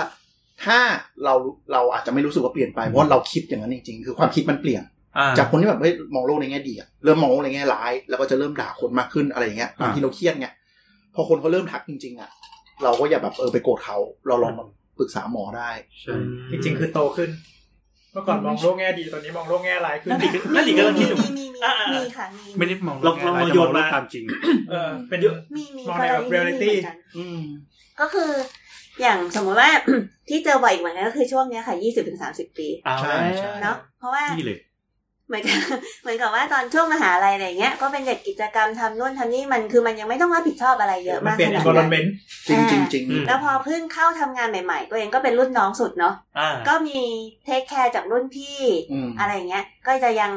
โอเคอยู่รู้สึกว่าที่ทำงานก็เหมือนบ้านอีกหลังหนึ่งบางคนอาจจะคิดอย่างนี้หรือว่า อาจจะรู้สึกว่าเออมันก็มันก็ควรจะต้องเป็นอย่างนี้แหละ แต่ว่าพอโตโตขึ้นมาหน้าที่รับผิดชอบเยอะขึ้น เห็นสังคมข้างนอกเยอะขึ้น บางทีสำหรับบางคนที่จริง ๆ ถือว่าเป็นคนที่เก่งนะ อืม ที่เขาสามารถตระหนักได้ว่า เฮ้ยสังคมข้างนอกมันเป็นแบบนี้นะ มันไม่ใช่แบบเด็กๆเล่นๆสมัยก่อน เขาจะเริ่มเริ่มคิดแล้วว่าแบบ เออ คนเรานี่มันแข่งแย่งกันเนาะ อ่า คนเรานี่มันแบบมีเห็นแก่ตัวเนาะเห็นแก่ได้เนาะอะไรอย่างเงี้ยค่ะ ก็จะเริ่มมีอะไรบางอย่างที่มันเริ่มเนกาทีฟแต่มันเป็นเนกาทีฟที่อยู่ในเรียลิตี้จริง ๆ ชีวิตสังคมข้างนอกจริงๆ เพราะฉะนั้นช่วงแรกเนี่ยเขาจะรู้สึกแบบเฮ้ยมันไม่ใช่อ่ะ จุดที่เขายืนอยู่เนี่ยมันมันใช่หรือเปล่ามันไม่ใช่ไหมหรือมันอะไรอย่างนี้ไหม เริ่มตั้งคำถามกับ เอ ตัว อ เอง เริ่มตั้งคำถามกับตัวเอง บางคนอาจจะต้องเริ่มรับผิดชอบที่บ้านมากขึ้นอะไรอย่างเงี้ย คุณพ่อคุณแม่อาจจะอายุเยอะขึ้นแล้วเขาต้องดูแลมากขึ้น เขาเห็นอะไรหลาย ๆ อย่างมากขึ้นอย่างเงี้ยค่ะ บุคลิกจะเริ่มเปลี่ยน อืม แล้วบางคนก็จะรู้สึกว่า เฮ้ย หรือว่าเราเป็นซึมเศร้าอะ เอ อะไร อ อย่างเงี้ย คื ก็ อ จะก็จะมีคนมา จริง ปรึกษา จริงจริงคือไออาการที่บุคลิกเปลี่ยนลักษณะเนี้ย เราแยกออกจากโรคทางจิตเวชได้ ไหม ได้ จริงๆจริงจได้ได้ค่อนข้างค่อนข้าง ชัดใช่ไหม ค่อนข้างชัดเหมือนกันนะ ยกเว้นแต่ว่า บางคนเราอาจจะรู้สึกแบบ เออ พอคุยจริง ๆ เนี่ย ก็เป็นคนมีเหตุมีผลมีหลักการคิดได้ อ่า แล้วก็ดูอินเนอร์จีมันก็ไม่ได้ดรอปขนาดนั้นเพียงแต่ว่ามันมันเต็มไปด้วยความบรรยากาศแบบความผิดหวังในสังคมที่ตัวเองเจออ อ๋อ ก็จะเป็นอีกกลุ่มหนึ่งซับซ้อนขึ้นไปอีกไหม กลายเป็นแอคช็อตใน จ ทวิ ริ ต ง เต ๆก็ อร์ เออว่าว่าจริงๆ คือมันก็โตขึ้นอะไร เออมันคือการโตขึ้น เพียงแต่ว่าถ้า อะไรโต ถ้า เนี่ย ขแล้วก็ อขอขอกดสักอันหนึ่งได้ไหม ผมว่าที่แขกรับเชิญกดเองเลยอะ ดีค่ะดี ต้อ ค่ะ งต้องอันนี้ อืม ตบหน้า คือยังไงครับก็เอ่อเมื่อกี้ที่ที่บอกก็เหมือนเราโตขึ้นแล้วเราเจอโลกมากขึ้นเราเข้าใจมากขึ้นเราเป็นแบบ คือมันไม่ใช่ทุกคนถูกไหมครับ ที่มันจะแสดงลักษณะนี้ ใช่ใช่ก็ อ่า ก็คืออันเนี้ยมันจะเป็นเรื่องของการปรับตัวละ อ่า ปรับตัวจากวัยหนึ่งความคิดแบบหนึ่งไปสู่อีกความคิดหนึ่ง ถ้าสำหรับบางคนเนี่ยอาจจะยังปรับตัวได้ไม่ทันกับที่ตัวเองคิดแล้วก็เห็น ก็อาจจะเริ่มมีความเครียดสำหรับบางคนเครียดมากๆเนี่ย ฟังก์ชันเอ่อการทำงานดรอป ใช่ ทำได้ลด ใช่ ลงสมาธิลดลงนอนไม่หลับ ใช่ เริ่มอารมณ์เสียใส่คนอื่นมากขึ้น ใช่ ถ้าอย่างเงี้ยมาเถอะ ใช่ใช่ มาเถอะค่ะ อืม มาคุยกันว่าเกิดอะไรขึ้นแล้วถ้า ถ้าสมมติว่าเครียดมากจริง ๆ นอนไม่หลับแล้วมันคิดวนวนวนอย่างเงี้ยจริงๆยาช่วยได้ จริง ยาช่วยได้ค่อนข้างเยอะแล้วก็เร็ว จริ ค่อนข้าง จริ เยอะแล้วก็เร็วแล้วก็พอยาช่วยให้อารมณ์ดีขึ้น แล้วก็ค่อยมาหามุมมองใหม่ ๆ แล้วก็เริ่มปรับตัวใหม่ครั้งส่วนใหญ่โอเค ไม่ค่อยมีปัญหา อืม เออ จะช่วยเร็ว เพราะว่า เพราะว่าพื้นฐานของคนกลุ่มนี้ส่วนหนึ่งเนี่ยเขาเขามีความช่างสังเกตสิ่งรอบตัวอยู่ละ แล้วเขาค้นพบอะไรบางอย่างด้วยตัวเองอยู่ละ อืม มันเหลือแค่ว่าแล้วเขาจะไปตรงนั้นได้ยังไงเฉยๆอย่างเงี้ยค่ะ แต่ถ้าสังเกตดูในในโซเชียลเน็ตเวิร์กเนี่ย ลักษณะแบบเนี้ยแบบแบบที่หมอแจนพูดเนี่ยโผล่ขึ้นมาเยอะ คือตั้งคำถามกับสังคม แล้วก็แสดงความผิดหวัง เสร็จปุ๊บชันชาติ ชังชาติ ไม่ไม่ไม่เราเราเราจะไม่บอกว่าเขาช่างชาติแต่ว่า แต่ว่าเขาเขาคือเขาแสดงความผิดหวังกับสังคมออกมา ค่อนข้างชัด อ่า ทั้งที่ทั้งที่จริงๆแล้วคือบางครั้งเราจะรู้สึกว่าเฮ้ยมันไม่ได้แย่ขนาดนั้น แต่ว่าเด็กกลุ่มเนี้ย คือคือเราแก่แล้วไง เขาแก่ ร ไงใช่ใช่ เรา ตอ แก่ น แล้ว เกินเกินเกินเราเราเราเดา แรง อันนี้แปลว่าเป็นอีกสเต็ปหนึ่งไปแล้ว ไม่เราเดานะว่า เราก่อนหนั้านเนี่ยเราก็เราก็อาจจะ ในวัย แห ใน ละ วัยเขา เออ อะ แต่เผอิญว่าตอนเนี้ยอ้าว ไว้ขบดไว้ขบด หันไปคนอื่นอ้าวคนอื่นก็ทัชเหมือนกับเรา ยอดรีพุ่งเลยไอคนที่คิดแบบเดียวกับเรา เออ เออ เป็นไป มี ได้ มีแต่มีแต่คนที่คิดแบบนี้ปั๊บเราก็แบบจับกลุ่มจับกลุ่มจับกลุ่ม คือกลายเป็นว่าคิดว่าความคิดตัวเองถูกไปกันใหญ่ มีมีเขาเรียกว่าอะไรนะมี นี่เดี๋ย กลุ่วม นี้เรา ก้อนความคิด พู เดีย ด วกัน เรื่องเดียวกันแล้ว เออมันมันเริ่มไปไกลแล้วแต่หมายถึงว่าเด็กเด็กที่อายุประมาณเนี้ยสิบปลายปลายๆถึงยี่สิบกว่าๆเนี่ยเขาเริ่มแสดงออกชัดขึ้น อ่า ว่าเขาเขามีแบบไอ้ยความผิดหวังต่อสังคมนะ ในขณะที่ถ้าคนแก่ขึ้นมา อย่างพวกเรา มีความปรง ลงแล้ว เฮ้ยไม่ได้ปลง คือ ทุก คือ ทุกวันนี้ก็ยัง คือ active คือ อยู่ คือเราคือเราเหมือนมีมีความรู้สึกว่า เออ อะไรเราอะไรที่เราทำได้อะไรที่เราทำ ใช่ ไม่ได้ ใช่ ในขณะที่แบบว่าเออบางทีพวกพวกเนี้ยก็คืออายุน้อยๆไฟยังแรงไฟยังแรง แล้วเราผมว่า ผมผมคนละบทขมอนะ ผมจะไม่ถึงวัยนั้น เดี๋ยวเดี๋ยวเดี๋ยวเดี๋ยวเดี๋ยวเกินสามห้านับหมด เอาละ อ้าว แล้วเราผมว่าอายุอายุเยอะ อายุเยอะแล้ว โดนโดนหมด มันเจออะไรเจอเคสหลาย ๆ อย่างมากขึ้น แล้วมันเห็นมุม ใช่ มก คือ ขึ้น คือบางอย่างบางอย่างพอเราแก่ปุ๊บอะตอนสมัยยี่สิบกว่าเราเคยคิดว่าโหเราต้องเราต้องจัดการเรื่องนี้ให้ได้แบบมันเลวร้ายมาก แต่พอสามสิบสี่สิบแล้ว มันก็ยังอยู่ที่เดิมอะ เออ ก็ช่างช่างมันเถอะทำเท่าที่ได้ อันนี้เราเข้าใจว่าเป็นเรื่องแบบ coming of age ด้วยด้วยแล้ว อ่า ทีนี้อ่ามันก็จะมีเลเวลหนึ่งที่แบบเฮ้ยถ้ารู้สึกผิดปกติปั๊บก็ไปคุยกับหมอ มันจะมีแบบไปคุยแล้วหน้าแตกไหมว่าอ้าวเราก็ปกติดีนี่นาหมอบอกกลับบ้านนอนได้เลย ไม่ อย่าอย่าเรียกว่าหน้าแตกเลย เรี เรี ย ย ก ก จริง ว่า ๆก็ เรียกว่า เรียกว่าดีนะ จริงๆก็ดีคือเราไปไป explore ตัวเอง ใช่ เราก็อยากรู้ไง ดีจริง ๆ ดีค่ะมาได้เลย อ๋อแสดงว่าคนที่แบบแบบวิตกกังวลอะไรไปหาหมอสัก ได้ ดีดีกว่าไม่มา ด้ เหรอ ดีกว่าค่ะ ใช่ คือคือถ้าสมมติว่าไม่สามารถหาทางออกหรือไม่หาไม่สามารถหาโซลูชัน อ่า ได้ ก็อย่างนั้นนะก็ให้หมอเป็นเพื่อนคิดอีกคนหนึ่งก็ได้ มีปัญหาเดียวเนี่ยแหละหมอไม่พอ ถูก แต่ คือ เรา คือ ว่า มาได้นะแต่จะเจอหมอวันไหน เอออะไร แต่เวลา นั เว ดเรา ลายอมรับว่าไปหาหมอจิตวิทยาเอ่อ จิ จิ ต ต เว เว ช ชเนี่ยจะต่างกับหมอปกติมาก คือหมอจิตเวชให้เวลากับเราแบบ มากอะพอสมควรเลยมานั่ง อันนี้เลย คุ อยาก ไป รู้เลยว่าแบบปกติหมอคือ เฉลี่ยเฉลี่ย เออ เคสหเฉนึ่งลี่ย คุยกันประมาณกี่ชั่วโมง เอาเป็นว่าถ้า เซส ถ้า ชั่น เป็นหนึ่ง แบบ ต่อเซสชั่น ถ้าถ้าเป็นแบบคุยโดยที่เราไม่ต้องแบบสติ๊กเวลาไม่ได้สนใจว่าคนไข้จะรออยู่ข้างนอกกี่คนนะ เอาเอาแบบ โอเค สบายสบายฟรีอย่างนี้เลยนะคะ ถ้าเคสใหม่จริง ๆ เนี่ย น่าจะประมาณครึ่งชั่วโมงถึงหนึ่งชั่วโมง อืม กว่าจะเปิดใจกว่าจะ กว่า ดิวกันอีกอะนะ คือกว่าจะเปิดใจด้วยกว่าจะให้รู้แน่ๆว่าตกลงไม่มีอะไรนะ ไม่มีอะไรแน่ๆนะ อัน หรือมี นี้ยากมาก คือถ้ามีเนี่ยง่าย อ๋อเหรอ คือมีเนี่ยยังไงก็เห็น มีนี่ แต่ มัน ไอ้ แหลม ของ ขึ้นมาเล ใช่ ยป่ะ ใช่แต่ไอ้ของที่มันไม่มีแล้วมันซ่อนอยู่ไอ้เนี่ยยากที่สุด งั้นแสดงว่าเหมือนกับที่ที่เราเข้าใจกันว่าเฮ้ยซึมเศร้าแท้เทียมอะไรแยกกันยากอะไรเงี้ยในมุมหมอมันชัดเลยใช่ไหม มันยาก ค่ะ มันยาก มันยากค่ะใช่ว่าถ้าถ้าแบบแท้แท้ๆเลยเดินออกมาจากตำราแบบเหมือนหนึ่งสองสามสี่อะไรเงี้ย ยิ้มละ อย่างนี้ก็แบบเปิดประตูเข้ามาก็โอเค บางทีคนไข้ก็อาจจะอ่านมาก็ได้นะใครที่เรียน อ่ะ ตาม ใช่ นี้เลย ใช่ ตาม ถู นี้ ก เลย ถูกถูก ก็ก็ไม่เป็นไรก็ เราก็เชื่อคนไข้ไว้ก่อน เพราะเราเพราะเรา นี่ เรา นี่ ยึด นี่คือ ถื สิ่งที่ตรงข้ามกับหมอ นี่เป็น สาขาอื่น จริงเหรอจริงเหรออันนี้เลยเออจริงเหรอ ฮะไม่ไม่ไม่คือคืออ๋อมันมันมันจะมีมันจะมีบางประเด็น เช่น อย่างเช่นหมอยา หรือว่าหมอสูเนี่ย ไม่เชื่อคนไข้ ไม่ใช่เว้ย คือคืออาการที่มาเนี่ยเราจะตีว่าเป็นเราจะตีว่าเป็นอาการทางกายไว้ก่อน จนกว่าที่จะพิสูจน์ everything แล้วว่ามันไม่ใช่ เราถึง อ่า จะไปปรึกษาจิตแพทย์ อ่ะ เอ่อทีนี้คือคือถ้าสมมติเอ่อแต่แต่ว่ามันมันจะมีอะไรบางอย่างที่เราจะไม่เชื่อคนไข้เลย เช่น คนไข้บอกว่าไม่เคยมีเพศสัมพันธ์เลย วิแรง ที่เป็นผู้หญิง จริง เออ คือคือพวกเนี้ยหมอเออาหมอสูหมอสันกูจับตรวจ UPT ทุกคนเว้ย เอ้ยขอโทษเอ่อจับตรวจตั้งครรภ์ทุกคนคือคือตรวจปัสสาวะน่ะ อืมอืม อ่า อ๋อคืออาการมันบ่งชี้มา ไม่ไม่ไม่คือคือแม้แต่จะไม่มีแต่มันแม้แม้ว่ามันจะมีปัญหาอื่น เช่นเอ่อคือโดยเฉพาะยิงพวกปวดท้องกับพวกบาดเจ็บมา อ๋อ ใช่ ๆ กระดูกโครงกระดูกหักอะไรอย่างงี้ก็ต้องตรวจ เออ เพราะว่าเวลาเข้าเครื่องเอ็กซเรย์ไง อ๋อชิบหายเกิดท้อง เออ จริงๆมันมัน กล้าบอกเลย มันไม่ได้อันตรายจนแบบ จนจนขนาดนั้นหรอกแต่ถ้าหากว่ามันเกิดปุ๊บแล้วเห็นกระดูกเด็กอยู่ข้างในเนี่ยโอ้โหอินซิเดนต์แบบว่าต้องอธิบายแล้วว่าเกิดอะไรขึ้น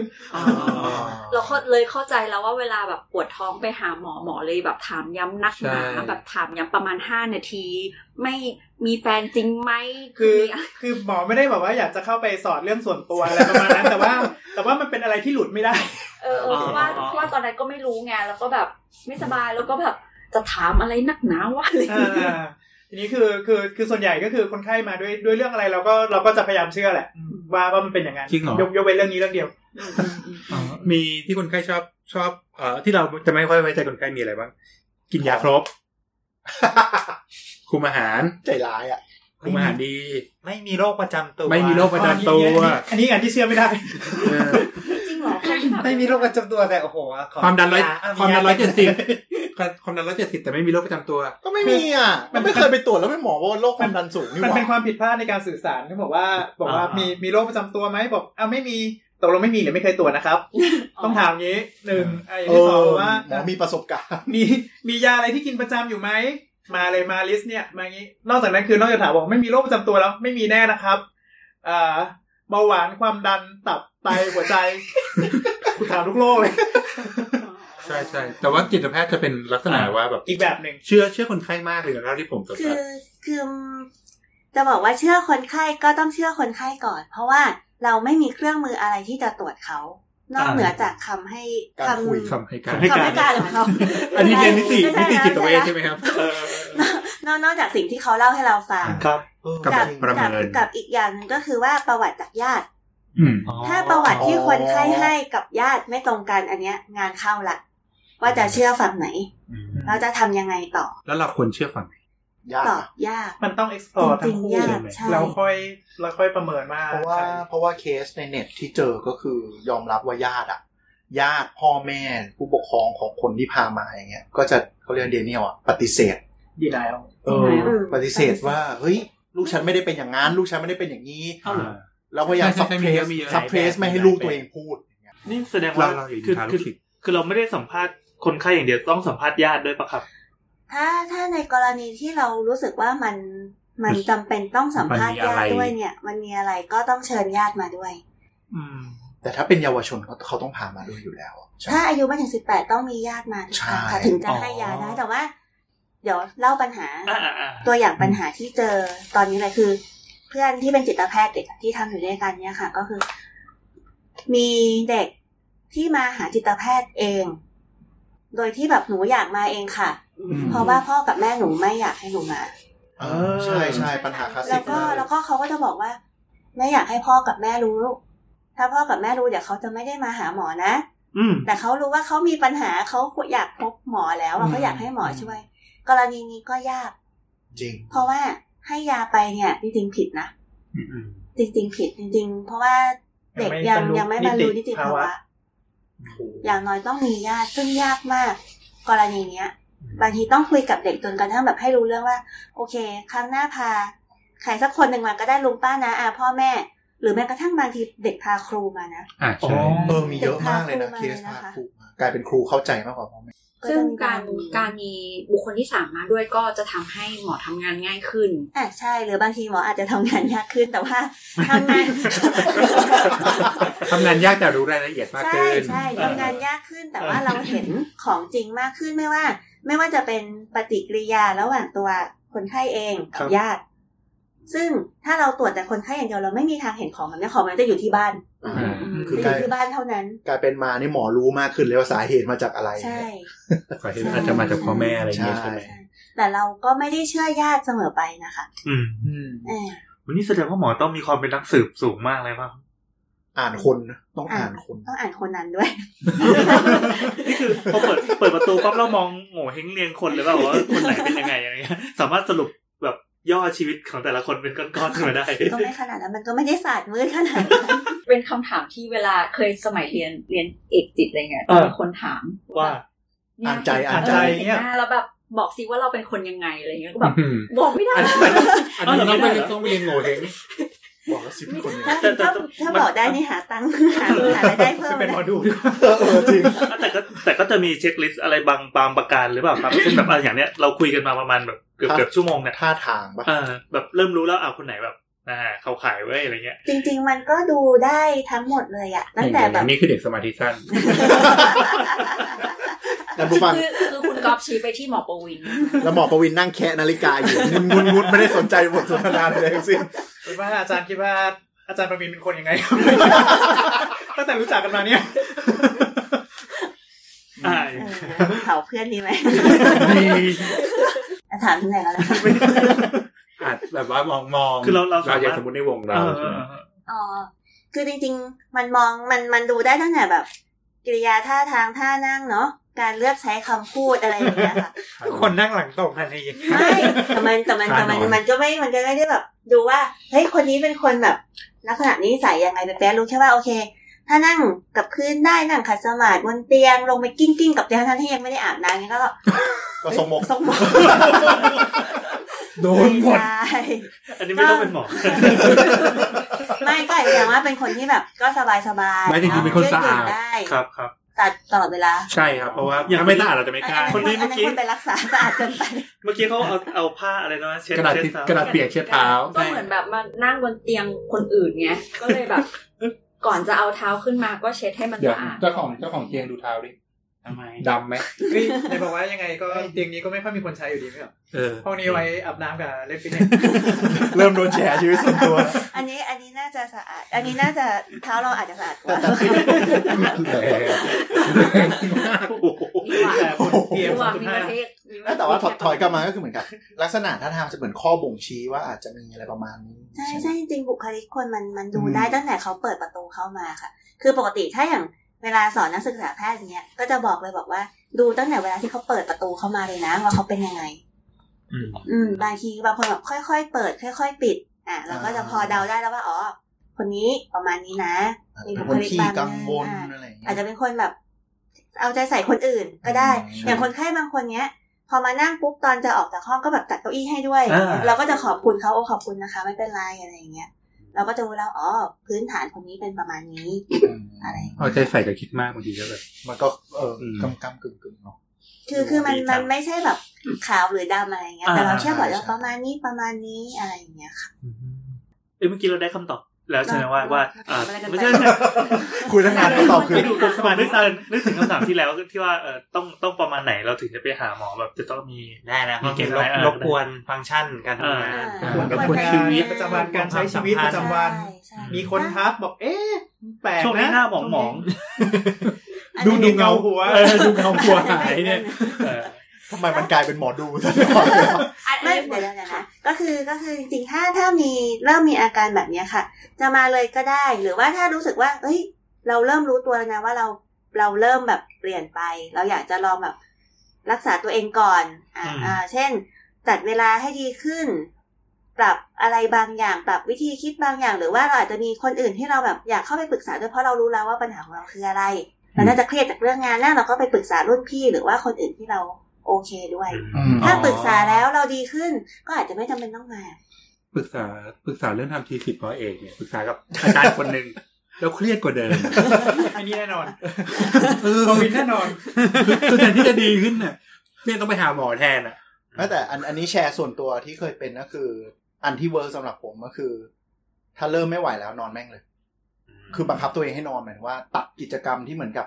บางทีเรา กระ เรา ตุ้น เราเครียดปุ๊บเราก็จะแบบบางทีเหมือนกับ เราคิดเรื่องงาน เราอยากทำให้มันจบจบๆเราค่อยนอนอะไรเงี้ยแต่ถ้ามันถึงจุดที่มัน ไม่ไหวแล้ว ไม่ไหวแล้วอ่ะคือบางทีก็ปิดไปเลย เออเป็นบ่อย ปิดแล้วนอนเลย ตั้งแต่ปีใหม่มาเนี่ยนอนทุกวันเลยไม่ จริง ทำ จริ เล ง ย จริงหมายถึงว่า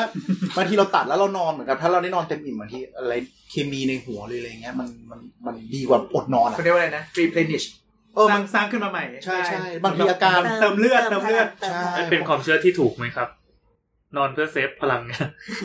นอนนอนเพื่อ รู้สึกเหมือนเล่นเกมเลยเนาะ เออ มันก็เป็นจุดเซฟ ลดความเรี คือย ด คือมันเหมือนกับว่า เวลาที่เราปกติเวลาที่เราทำงานอย่างเงี้ยค่ะ สมองเรามันใช้พลังงานเนาะใช้ทั้งพลังงานใช้ทั้ง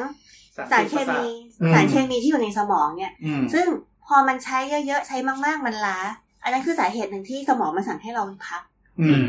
เพราะฉะนั้นถ้าเราฝืนไม่พักสารเคมีนี้มันก็ค่อยๆหายไปเรื่อยๆหายไปเรื่อยจนถึง วันหนึ่งเนี่ยเราก็จะไม่ไหว ใช่ใช่ เพราะฉะนั้นการนอนการพักผ่อนของสมองเนี่ยมันช่วยเติมไอสารเคมีเหล่าเนี้ที่มันใช้ไปในแต่ละวันนะคะให้กลับขึ้นมา อืม แล้วเราก็จะได้มีแรงคิดในวันถัดไป แล้วคืออย่างนี้เคนก็คือแบบไปนอนเลยอย่างเงี้ยบางคนก็เหมือนแบบ พักผ่อนวิธีอื่น ไปหาอะไรกิน หยุดไปดูหนังหรืออะไร ใช่ เงี้ย ใช่ ก็ ใช่ใช่ มันช่วยได้เหมือนกั มัน ใช่ไห มันช่วยได้ค่ะ มันช่วยได้คือว่า มันเหมือนกับว่าพอเราทำงานซ้ำๆคิดซ้ำๆในเรื่องเดิมๆเนี่ย มันใช้สมองส่วนเดิมๆ อ่า ทำงานเพราะฉะนั้นไอ้สมองส่วนนั้นเนี่ยมันก็จะล้าละ แต่ถ้าอย่างสมมติว่าอ่ะเราทำงานเกี่ยวกับตรรกะตัวเลข การคิดวิเคราะห์อะไรเนี่ยค่ะ ก็ลองเปลี่ยนซี่การทำงาน อะไรวะเนี่ยขอ เฉยๆว่าไม่ได้ ขอบคุณหมอแจ้งมากเลยค่ะ แขกรับเชิญยังด่า นี่ฉันไม่เป็นแม่แล้วค่ะ ก็ก็ก็คือเปลี่ยน ขอขออันนี้ได้ไหมขออันนี้ขออันนี้ขอสักอันนี้อันไหนดี โอ้ไม่ต่อยด้วยอ่าโอเคครับต่อ ดีมากเลยค่ะ คือคือเขาเป็นโฮสต์รายการนี้นะ ก็ก็ถ้าสมมติว่าเราเปลี่ยนกิจกรรมไปแบบวาดรูปฟังเพลง อืม ไปกิน กินมันก็เป็นการเติมเหมือนกับเติมความสุขเนาะอ่า เติมแคลอรี่ เติมแคลอรี่ด้วย เติมพลังงาน เอา พลัอองงาก น ไป พลังงาน มันออกไม่ได้ไงมันเข้าอย่างเดียว แล้วมันมันก็จะเป็นการที่ช่วยให้สมองส่วนที่เราแบบทำงานเยอะๆนั้นได้พักไปสักพักหนึ่ง อืม อย่าฝืนนะ ค่อยกลับมาสู่เรื่องความจริงเนี่ยนะครับ อืม แต่ต้องกลับมาให้ได้นะ เราต้องกลับให้ได้ด้วย อืม ยังกลับไม่ได้ แต่บางทีเหมือนกับบางคนฝืนไงไม่นอนอัดแบบ อืม อัดไปเต็มที่เลยแล้วคิดว่าเหมือนกับ คื เดี๋ อ ยวเสร็จแล้วกูนอนทีเดียว เออ เป็นคนประเภทนั้น เออ ใช่ เหมือน ตอน กับ ทำโมเดลใช่ไหมสมัยสมัยจบ สมัยนี้ก็ยังเป็นอยู่ คือ แต่อั ถ้าน นี้ คือถ้าไฟไม่ลนนี่คือ หมายถึงว่าสมัยนี้ก็จะไปเวียกว่ายเวียนตามคอนโดต่างๆ ไม่ใช่โยยเนี่ยเนี่ยเนี่ย นอกจากเทปนี้นอกจากไม่คอนทริบิวอะไรทำเสียงยุกยิกแล้วก็ยังแบบ อย่างนี้อีกอะ กดประสาทคนอื่น เป็นเด็กสมาธิ วิน สั้น มุดไปแล้วครับท่านผู้ฟัง กลับมาค่ะ ครับ ไม่แต่เหมือนกับว่าคือคือถ้าฝืนมันเหมือนกับ คนเรามันจะรู้ลิมิตตัวเองแหละเธอสมมติสไตล์การทำงานคือแบบ อะไรแหละลุยติดกันสามวันแล้วค่อยพักทีเดียว เออ อย่างเงี้ย ใช่ แต่บางคนมันจะฝืนไงเหมือนกับ คืออย่าง ใช่ เช่น อ่ะมันไปต่อไม่ได้แล้วอ่ะ มันจะมีทำงานออฟฟิศเนี่ยจะเป็นบ่อย เพราะว่ามันทำงานออฟฟิศบางทีเหมือนกับมันโหลดมันโหลดปุ๊บแล้วเหมือนกับ แล้วก็มันมีมันมีเดทไลน์ อ่าหรือจะซัดถึงแบบสี่ห้าทุ่มเลยอะไรอย่างเงี้ย แล้วกลายเป็นว่า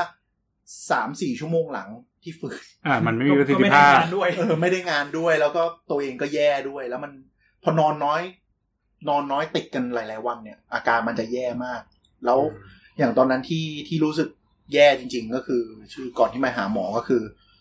แบบนอนไม่หลับ แล้วแทนที่จะแบบพยายามนอน ก็ดันแบบลุกไปแบบคิดนูน่นคิดนี่ บางทีแบบคิดว่าแบบแอลกอฮอล์จะช่วยแล้วเราก็ไปอัดแอลกอฮอล์เงี้ย อืม สิ่งที่เกิดขึ้นคือแม่งแบบระยำมาก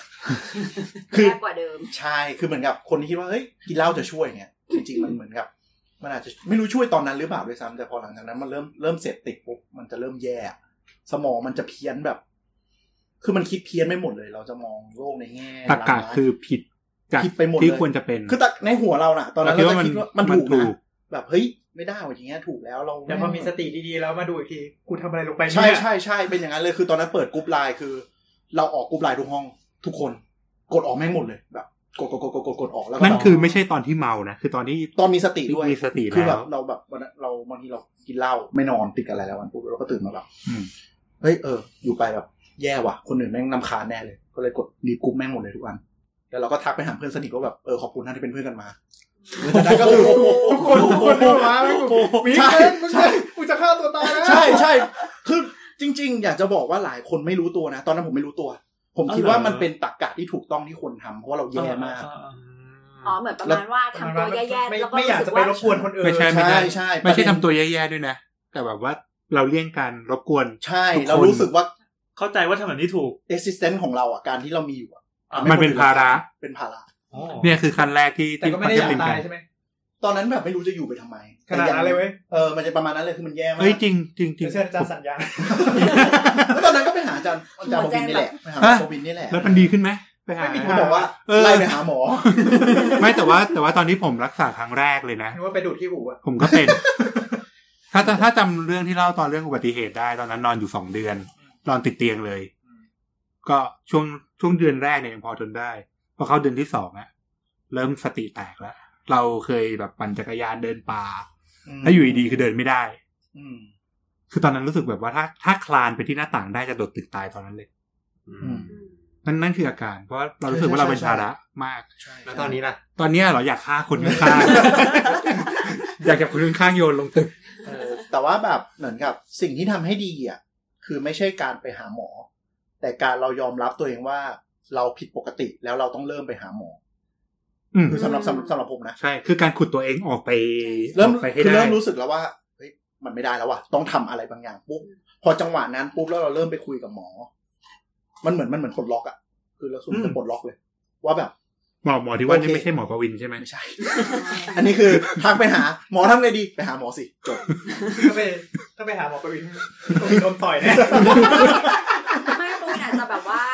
ไปกินแซลมอนไหมอะไรอย่างเงี้ย ถูก เออแต่ถ้าตอนแย่อะไม่เวิร์กนะ อืมๆๆ ไม่เวิร์ก ข้าใจ คือกินแซลมอนไม่เวิร์กเหรอ ใช่ใช่ ทำ มั แล้ น วก็ไม่เวิร์ก มันยังไงไม่รู้อ่ะมันจะมีฟีลลิ่งว่าแบบสิ่งที่แบบคนอื่นทำแล้วแบบ อยากให้ อารมณ์ดี เสนุก อะไรอย่างเงี้ ไม่ ย เวิร์ก มันไม่ได้ เลยเวิร์กเลยแย่มาก บางทีรู้สึกแบบว่าเขาเขามาว่าเราเขามาด่าเราหรือเปล่าอันนี้เขาพยายามทำ ใช่ใช่ใช่ เออ ทีนี้อันนี้อะไรนะ จะพูดอะไรต่อ อ่าแบบกำลังจะพูดว่าตอนนั้นเนี่ยมันรู้สึกเหมือนกับว่าใครที่พยายามจะทำให้เรา มันก็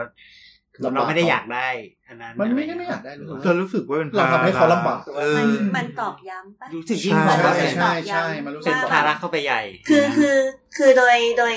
วิธีการคิดเนี่ยมันจะเป็นลักษณะนี้ก็คือว่า ปกติเราอยู่ได้ด้วยตัวของตัวเองเนาะตอนนี้เราเริ่มมีภาวะอะไรบางอย่างที่แบบ ทุกคนเริ่มแบบทำไมถึงมาสนใจเราขนาดนั้น เราแย่ขนาดนั้นเลยเหรอ ยิ่งมาพูดใส่เนี่ยยิ่งแบบ ใช่ เฮ้ยมึงแย่อะไรเงี้ย ใช่ มันไม่ได้อ่ะ ใช่ มึงแย่อันนี้ ยิ่งรู้คือ สึกแบบ อันนี้คือเขามามามาให้พลัง เอ้ยเขามา เขามาให้พลัง ลบ ดี ไม่ใช่ เหมือนว่ามามาพูดบอกว่าให้เฮ้ยปรับปรุงตัวหน่อยดินเกิด ไม่ไม่ใช่ไม่ใช่เลย ไม่ใช่เหรอ พาไปกินข้าวหรืออะไรก็ตามแบบให้พลังบวกกับเราอะแต่เราไม่รับ เออ มั มันน อยู่ใน เพี้ยน ช่วงปิด ใช่ใช่ ปิ เป็ ดทุ น กอย่าง เป็นอยู่ในช่วงปิดตัว จริง คือ ๆคำนี้ คื เล อย แค่แค่รู้สึกว่าตัวเองแย่ลงอ่ะมันก็แย่อยู่แล้ว อืม แล้วยิ่งคนอื่นมาช่วยให้การช่วยเหลือเรา อ๋ออ อย่างเงี้ยค่ะ เราก็ มัน รู้ จะ สึก ยิ่ง ว่า รู้สึ เรา ก เป็ ว่าน ภาระของเขาประมาณนั้นไหม มันยิ่งรู้สึกทำให้แบบเฮ้ยนี่เราแย่ขนาดนั้นเลยเหรอขนาดตัวเองยังดูแลตัวเองไม่ได้ เราไม่มีค่าเลย อืม ใช่ใช่ มันจะเกิดอารมณ์นั้นได้ นั่นนั่นคือการแข่งฆ่าตัวตายเลย ใช่ จริง อันนี้คือจากปากของคนที่ฆ่าตัวตายมาแล้ว ไม่ไม่ไม่ คือฆ่าตัวตายพุ่งชนเสาไฟฟ้า ไม่ อันนั้นหลับใน แล้วลำในไม่นับ แต่ว่าแต่ว่าคือเคยเข้าจนถึงภาวะนั้นมาแล้วก็คือภาวะที่มีความคิดฆ่าตัวตาย ตลอดเวลาด้วย ไม่ใช่มีความคิดอะมันมีเสียงในหัว เออ ว่าไปตายซะเถอะ มัน มี มันไม่ใช่แบบอยากฆ่าตัวตายเหมือนกับเฮ้ยกูตายยังไงดีวะอย่างนั้นนะ เออ มันจะเหมือนกับอยู่ทำไมวะคำถามเนี้ยจะขึ้นมาตลอด ไม่รู้จะอยู่ทำไม เออไม่รู้จะอยู่ไป ที ทำไม นี้ทีนี้ เอออันนี้คือเหมือนใน อันนี้คือแบบเป็นคนที่รู้ตัว ใช่ อะไรเงี้ย อ่า ทีนี้สมมติถ้าเรามีเพื่อนที่เราเห็นแล้วว่า เออแล้วเป็นอย่างเงี้ย เอออย่าง มัน เงี้ย จะเป็นที่จริง ๆ สิ่งที่คนข้างนอกควรทำคืออะไร อืม ลาไปหาหมอ รับไปหาหมอมันก็ทำไม่ได้กับทุกคนใช่ไหม เออบางคนก็แบบไม่อยากไปหาหมอด้วย ปฏิเสธตัวเอง เราจะทำยังไงได้บ้าง ในฐานะที่เป็นเพื่อนหรือเป็นคนแบบ เนี่ยอย่าง ใกล้ อย่าง ตัว ผมมี รา เพื่อนคนหนึ่ง ะไรงี้ย เป็นโรคสมาธิสั้น คนเนี้ย คนเนี้ย ผมก็จะทำยังไง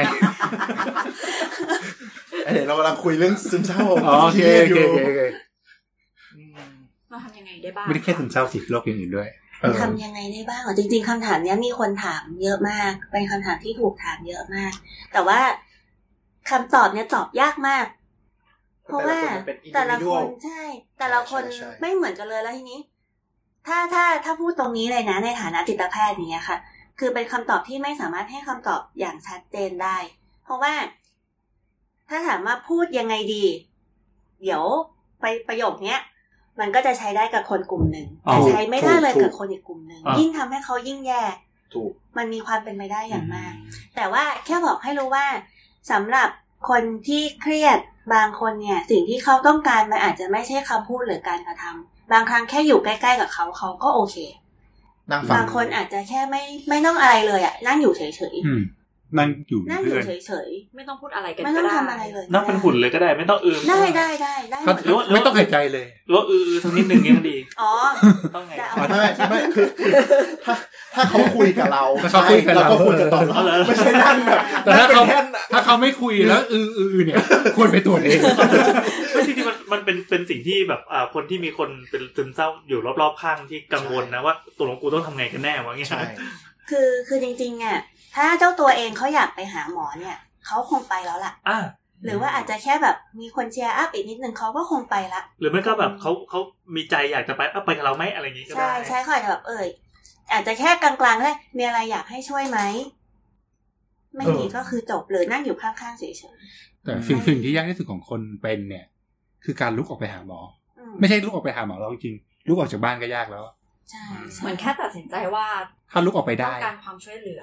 อืม ส่วนหนึ่งคิดว่า อันนี้ส่วนตัวที่ที่เป็นเลยรู้สึกว่า การไปพบจิตแพทย์ คือมึงต้องเป็นคนบ้า อืม ซึ่งมันไม่ใช่ความจริง ใช่ไง คือ ไม่ ไปหาหมอหมอก็บอกอ้าวแค่เครียดก็มาได้ไม่เป็นไร ไม่แต่จริงๆก็บ้าอยู่แล้วไง ไม่ไม่แต่อันนี้จริงๆเป็นประเด็นหลักนะคะ เขาเรียกว่าสติ๊กมาก็คือการที่มันรู้สึกมันเป็นตราบาป ชาตีตราของคนไข้ว่าแบบถ้าไปแล้วจะต้องเป็นคนแปลกแยกจากสังคม ใช่ใช่ ซึ่งมันน่ากลัว ใช่ใช่เราคิดอย่างที่อย่างนั้นจริง ๆ ที่เราไม่รีบไปตอนแรกก็เพราะอย่างเงี้ย เราคิดว่ามันต้องเป็นคนแบบขอขอโทษนะวิกลจริตอะต้องเลเวลแบบคุยไม่รู้เรื่องแล้วถึงจะควรไป อืม แต่พอเรามาศึกษาเราก็เริ่มรู้แล้วว่า แค่คุณรู้สึกเนี่ยมันกระทบชีวิตเราอะแบบ กินไม่ได้นอนไม่หลับจนถึงขนาดแย่ ไปหาได้ เลยมันคืองานตรงนี้โดยตรงเลย หรือบางทีก็กินมากเกินไปก็ได้ ใช่ เฮ้ยกินมากเกินไปก็มี ถูกถูกถูกถูก อะไรบางคนก็ นี่เลย ไม่ เป็น จริงเหรอ ช่วงช่วงที่เป็นน้ำหนักขึ้นสิบโล อ่า แต่ไม่ลงแล้วเนี่ยตอนเนี้ย อันนั้นปกติไม่ต้อง เป็นก็ คือคือถ้าอย่างอย่างเอ่อถ้าอย่างถึงสมมติพูดถึงเรื่องกินมากอย่างนี้ใช่ไหมคะ จริงๆปกติเนี่ย เวลาเครียดกินเยอะก็ได้ ไม่แปลกครั้ง เครียดจนกินไม่ลงก็ได้เหมือนกัน เครียดจนนอนหลับแบบไม่อยากตื่นเลยก็มี อืม เครียดจนแบบนอนไม่หลับเลยทั้งคืนก็มีเหมือนกัน เพราะฉะนั้นอะไรก็ตามที่มันมันต่างไปจากเดิมอะค่ะ เพี้ยน ถื จา อก ป ว่าก มัน ติ มันไม่ชักมันชักไม่โอเคละ อืม ร่างกายเราชักไม่โอเคละ อืม นะคะ ทีนี้ถ้าสมมติว่าเป็นอย่างนี้แล้วก็คือ เราเดินไปนัดหมอเลย ถ้าสมมติเราเรายอมแล้ว คือถ้าสมมติว่าแบบเรา walk in เข้าไปเสร็จปุ๊บนี่จะได้เจอเลยไหมหรือว่าต้องแบบนัดก่อน แนะนำให้นะ สำหรับสำหรับโรงโรงพยาบาลสมัยปัจจุบันยุคเนี้ยขึ้นคนไข้เยอะมาก ก็ต้อง พวกอินเนี่ย เสี่ยงว่าจะไม่ได้คุยนะวันนั้น เราเคย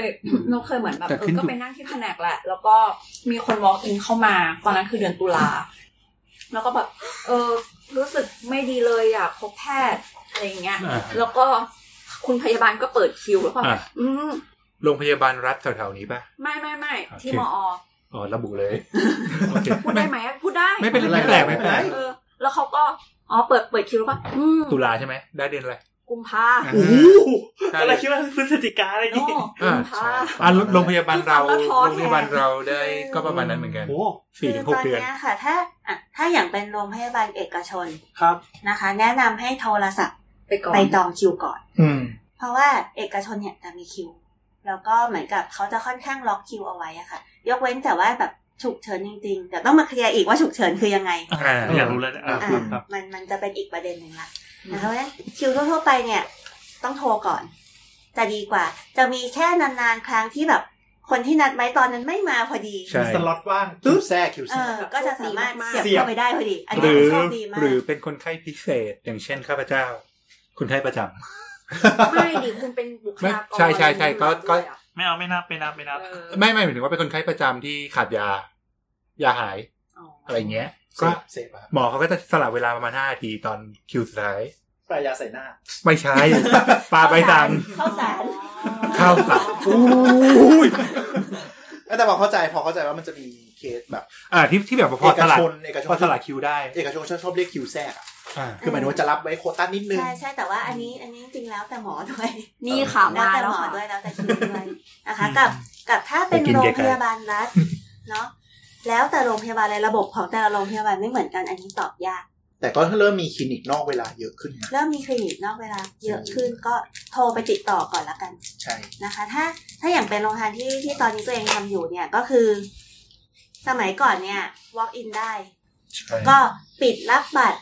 ตามเวลามาตรฐานคือ 11 โมง เพราะว่า OPD จะมีแค่ครึ่งวันเช้านะคะ แต่ว่าปัจจุบันเนี้ยเนื่องจากคนไข้เยอะมากแล้วแบบมันวันเริ่มล้นมืออะไรอย่างเงี้ยเราก็จะมีระบบปุ๊บ8โมงไม่รับเคสใหม่ไม่รับเคสไม่ผิดเอ่อไม่ตรงนัด แต่ถ้าเคสที่นั้นเนี่ยก็คือคุณก็มาก็มาแหละก็มากี่โมงก็มาเนาะแต่ถ้าเป็นเคสใหม่เคสที่ไม่ตรงนัดแปดโมงปุ๊บเราจะไม่รับแล้วถามว่าถ้าคนไข้จำเป็นต้องใช้ยาจริงๆเราก็จะส่งคนไข้ไปแผนกพวกไปก่อน เพื่อสั่งยาในเบื้องต้นเช่นนอนไม่หลับ จริงเหรอ เสียวแปลบ ไม่ไม่ไม่ อีอาร์ในเวลาไม่ค่อยโดน อาก็จะส่งมาให้จิตเวชอีกทีหนึ่งเพราะถ้าเป็นฉุกเฉิน อ่า แต่ว่าแต่ว่าความฉุกเฉินเรา อ่ะแต่ ต้อง ติด ดีไฟอีก ตะกี้ เต้อง ตะ นิ กี้ ยามมัน หมอแจนพูดเรื่องแบบ เออแล้วเคสฉุก ค เฉิ น น ไข้ฉุกเฉินนี่คือไทยในทางแบบแผนกของแผนกจิตเวชนี่คือเป็นยังไงคะ เคสฉุกเฉินก็คืออย่างเช่น เอาง่าย ๆเลยหูแว่วภาพหลอนคุมตัวเองไม่ได้แล้ว มีแนวโน้มฆ่าตัวตาย มีแนวโน้มฆ่าตัวตายมีแนวโน้มทำร้ายคนอื่นทำร้ายข้าวของ คุมอารมณ์ไม่ได้เกลี้ยวกล่อมมากอย่างเงี้ยค่ะถือว่าเป็นฉุกเฉินทั้งหมด ก็ส่วนใหญ่ก็จะไปที่แผนกฉุกเฉิน ก่อน อืมอืมอืม แล้วก็ฉุกเฉินก็จะตามจิตเวชไปดู นอนไม่หลับฉุกเฉินไหมครับ นอนไม่หลับไม่ฉุกเฉินค่ะเครียดไม่ฉุกเฉินซึมเศร้าก็ไม่ได้ฉุนกเฉิ อนไม่หลับไม่ฉุกเฉินนะ แพนิคแอทแทก ถ้มี อย่ารับคนไข้ จริง ๆ ไม่ฉุกเฉินแต่ว่าส่วนใหญ่คนไข้มาด้วยอาการใจสั่นหายใจไม่อิ่มเพราะฉะนั้น ใช่ จะไปที่ฉุก อี เฉิน เคที ผมผมเลยครั้งแรกเป็น วัดตึ๊ดตึ๊ดตึ๊ดตึ๊ดตึ๊ดทุกสิ่งอย่างปกด ก ว่า ติ คือตอนนี้ถ้าผู้ฟังเห็นห ย น้าก เว้นว่ายกเว้นว่าเอ่อหัวใจเต้นเร็วที่เหลือปกติ เออใช่ใช่ คือถ้าว่าตอนนี้นะเห็นเห็นหน้า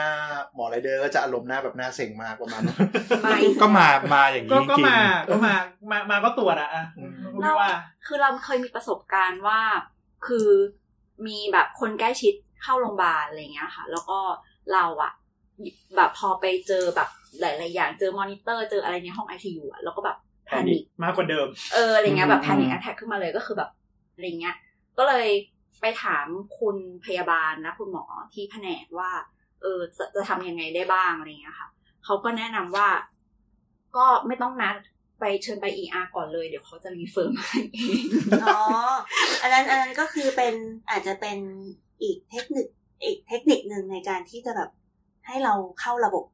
ให้เร็วที่สุดอย่างเงี้ยค่ะ ๆ ใช่ เขาเคยไปนั่งที่อ่าจำได้โรงพยาบาลอะไรมันเหมือนคนเหมือน ทำไมช ล อบ มลมบ้าหมูปะ ชอบเป็นนั่ง เป็นเป็นแบ ชอ บบ เป็นนั่งกันที่เออาร์ออก ไม่ไม่ ไม่ไม่คือคือคือถ้าสมมติว่าลงบ้าหมูเนี่ยคือเป็นโรคทางกายเว้ย เออไม่ คือล เข้าง ใจ ชักเลยแหละ มันคล้ายๆอย่างนั้นแต่เขาจะโวยวายแล้วเขาใช้ความรุนแรงอ่ะ ไม่รู้เป็นไรก็ต้องแบบ อ่า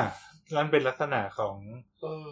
พวกพวกทางจิตเวชมากกว่าถ้าเป็นโวยวาย เออ ใช้ความรุนแร โวยวาง ยอย่างเงี้ย ก็บางทีก็ไม่ใช่นะมานี่แบบโอ้ไข้สูงเลยแต่โวยวาย อ่า จอหลังนี่แบบมาเลยหนองออกมาเต็ม อันนั้นอันนั้นอันนั้นมันเป็นนิ้ง อันนี้นอีกอันหนึงละ ไม่แต่ก็เข้าใจไงว่าแบบเหมือนกับ แบบเพิ่งโดนหมากัดมันเมื่อสองเดือนที่แล้วอะไรเงี้ย แต่ก็เข้าใจไงว่าฉุกเฉินมันก็แบบวุ่นวายอยู่แล้วแล้วบางทีแบบเจออย่างนี้ก็จะแบบโอ้ยน่าจะ ก็ถ้าสมมติว่าวุ่นวายจริง ๆ ก็ที่อามีวิธีจัดการยังไง ก็ระดมชายชะกันมาพอสมควรไม่ว่าจะเป็น EMT คือคือนักเทคนิคฉุกเฉินการแพทย์ หรือว่ารปภ อืม ก็คือมาร่วมกัน จับ สัง กด คายนามา จับก รู้ ด ไงก็ก็ประมาณนั้นจับกดแล้วก็เอ่อถ้าถ้านั่นคือคือหมอยาก็จะเตรียมยาอยู่อย่างเงียบๆแล้วก็ปักเข้าไปที่ก้น โอ้โหเพื่อระงับประสาท อืม นี่แบบ ก็จะมียาตัวหนึ่งก็คือก็คือจะประมาณนั้น เพราะว่าคือตอนที่มันวุ่นวายมากๆ เราไม่สามารถที่แบบว่าเปิดเส้นหรืออะไรเพื่อให้เพื่อให้ยาที่มันแบบว่าทำให้ ก็จะ ทำให้หลับได้ทันที จะให้สงบ สงบทันทีด้วย สงบลงเฉยๆช่วง แต่ แร ว่าก แต่ว่า ช่วงหนึ่ง บาค ช่วงหนึ่ง บางคนเป็นเยอะๆก็สอง เอาไม่ เข็ม อยู่ เนาะ อืม บางทีก็สอง โอ้ เข็มค่ะ แล้วเคยมีเคสแบบเดินเข้าจิตวิทยาอย่างนี้เลยเอ้ยจิตเวชอย่างนี้เลยไหมแบบ ไม่ไม่มีไม่มี เกี่ยว ใครปล่ กั อย น ไม่ เลย ไม่มีใครปล่อยมา ไม่ได้ ป มี ล่อยไปยาก่อนเลยใช่ไหม ที่ที่ที่ของเรามี แต่ว่ามีคือเริ่มไปอารวาสข้างใน ตอนเข้าอะปกติ ไม่ได้ อ่าคือไปดีใช่ อ่าถ้าถ้าอย่างนั้นช่วยไม่ได้ อย่างนั้น ถ้าอย่างนั้นต้องเราเราต้องระวังตัวเอง เพราะฉะนั้นรปภที่เอ่อที่ที่เป็นอาจิตเวชก็จะมีคุณลุงรปภตัวเบลเริ่มใจดี ใช่ใช่ใช่ ลดกระเป๋าหน่อยครับ ใช่ถูกต้อง หรอ มัน เพื่อเพื่อรับมือเคสอย่างนี้เลย ไม่ไม่ไม่เราไม่แน่ใจว่าเกิดอะไรขึ้นก่อนหน้า มั นั้น มันมีประวัติมันมีประเด็น มัน อยู่ มีมันมันอาจจะมีกรณีที่แบบอยู่ดีๆ คนไข้แบบโมโหขึ้นมาอย่างเงี้ยทุบกระจกแตกก็มี โอเค อืม เพราะนั้นเพราะนั้นมันมันก็เลยเป็นที่มาว่า หน้าแผนกจิตเวชเนี่ยต้องมีคุณรปภอยู่อืมช่วยกันช่วยกับเราด้วย แล้วก็ถ้าสมมติว่าอ่าปกติเนี่ยที่แผนกก็จะมีคุณพยาบาลที่ช่วยสกรีนนิ่ง อ่า อ่าช่วยช่วยคัดกรองให้อยู่ข้างหน้าเนาะเขาก็จะดูโงเฮงละ คนนี้ไม่น่าโอเคนะหมอหมอรีบตรวจก่อนเลย อย่างเงี้ยค่ะเขาจะได้ไม่ต้องรอ พอบางคนรอแล้วฉุนเฉียวมากขึ้นอย่างเงี้ย อ๋อ อ๋อ เขาก็จะแบบ หมอรีบตรวจเลยแล้วเดี๋ยวให้เขาให้ญาติพากลับบ้าน อืม อ่าก็จะมีกรณีนี้อยู่หรือว่า ถ้าดูโงเฮงแล้วไม่แน่ใจ เราจะเริ่มเรียกรปภละว่า ให้ช่วยมาสแตนบายใกล้ๆหน่อยเผื่อมีอะไร ใต้โต๊ะหมอมีปุ่มรับไหมครับ ควรจะมี เฮ้ย บางที่ไม่มี ของหมอ ที่ มีไหม ที่ตอนเนี้ยไม่มี เฮ้ย โอ้ประทับใจว่ะ ยังไงอ่ะ บาง มัน ที่ ปุ่มเรื่องรปภ ก็ เนี่ย กลุ่มเรียกไง เหมือน ปุ่ เหมือน รียก แบงค์อ่ะ กิ่งข้างนอกอ่ะ เฮ้ย คือกิ่งมาข้างนอกอะ เจ๋งเจ๋ง บางทีก็แค่ไฟโชว์ไม่มีเสียง แต่ก็เข้าใจว่าแบบ ก็มี เขาเรียกอะไรนะมาสแตนบายตลอดเวลามันก็ไม่ดีกับผู้ป่วยท่านอื่น ใช่ใช่มันก็ส แต่ ติ๊ก ว่า มา กดไปเสร็จปุ๊บประกาศโค้ดซัมติง แต่ว่าแต่ว่าแต่ว่าขอเล่าเรื่องตะกี้แบบอีกนิดนึงคือ ตอนที่เราเขาคือเราอะเหมือนทริกเกอร์ด้วย คือทำให้เกิดอาการแพนิคด้วยเสียงมอนิเตอร์แบบปี๊บปี๊บปี๊บอะไรอย่างงี้ ๆ ใช่ไหม อ๋อ เราแบบทนไม่ได้แล้ว เราก็เลยเดินไป ER แล้วก็แบบแบบเนี่ยค่ะ เป็นอย่างนี้อย่างนี้อย่างนี้เขาก็เลยแบบให้แบบการดสีขาวคือก็แปะสีขาวอะซึ่งสีขาวถ้าอยู่ใน ER ก็คือแบบไม่ฉุกเฉินใดๆทั้งสิ้น ถ้าเกิดว่าเขาวางแล้วก็ค่อยตรวจอะไรอย่างนี้ใช่ไหมแล้วก็รออยู่ข้างนอกก็โอเคผ่านไปครึ่งชั่วโมงก็แบบ โอเคเหมือนจะดีขึ้นเลย กลับบ้านดีกว่า กำลังจะคิดจะกลับบ้านแล้วเขาก็แบบโอเคได้คิวพอดีอะไรอย่างเงี้ยเข้าไปแล้วก็คือปี๊ปี๊ปี๊ แพนิคใหม่ ร้องไห้เลยอ่ะตอนนั้นคือร้องไห้ออกมาเลยแล้วก็หายใจไม่ออกอะไรเงี้ยเออเขาคุณคุณหมอก็เลยแบบออกมานั่งข้างนอกกันกันนะอะไรอย่างนี้ เออ ขึ้นในห้องเป็นยังไงครับ สภาพบรรยากาศในห้องทำงานของของหมอที่ ห้องตรวจใช่ไหม เออห้องตรวจอะ เป็นแบบในเว็บเอ้ยในในใน ใน ฝรั่งว่า มีเตียงนอ เตียงนอน น ไม่เคยเข้าอ่ะ ตลกละ มี ตลกละ มีคดี เอาเอา มีเชลฟ์หนังสือเยอะ ๆ ๆมีเพลงคลาสสิก เอาพื้นที่ที่ไหนมา มีที่นั่งก็บุญแล้ว มีมีใบบอยอยู่ข้างหลัง อะไรอะไรนะ ใบวอใบไอประกอบอะ อ๋อ อัน ใบ นั้น ประกอบ น่าจะเอกชนอันนั้นน่าจะเอกชนคือ เอกชนก็ไม่มีในห้องตรวจก็ไม่มี หนังนี่มีผลจริงๆนะ อ่าแต่คนคนจะคนจะเห็น ไม่ใช่ ภาพ แบบนั้นหรอก ภาพลักษณ์มันมันไม่ใช่อย่างนั้นเลย นี่ มัน นี่ คือ ไม่รู้ มัน จริ คื ง อห้ๆอง ไม่ ตรวจต้องไป ห้องตัวโล่งธรรมดาได้แหละ ห้องตรวจปกตินั่นแหละค่ะ อ้าวหมดกัน แต่ว่าแต่ว่าโรงเรียนแพทย์แห่งห ถ้า นึ่ มี งใกล้ ปุ่อมนุ รับนี่ ใกล้อนุสาวรีย์อะคือห้องตรวจจิตเวชเนี่ย จะเล็กมากกว่าห้องตรวจปกติอีก ใช่ เพราะว่ารีโนเวทใหม่ อ๋อ แล้วเล็กมาก ใช่ ได้ยินเสียงห้องข้างๆด้ว บาย งใช่ใช่ใช่คือ ไม่ รี มี โนเว เสีย ท ง จนกระทั่งแบบบางทีก็ มันก็ไม่ได้เป็นความลับอ่ะ อ้าว คือพื้นที่มันไม่พอคือ ใช่ อย่างที่บอกตอนแรกไง ไม่พอสักอย่าง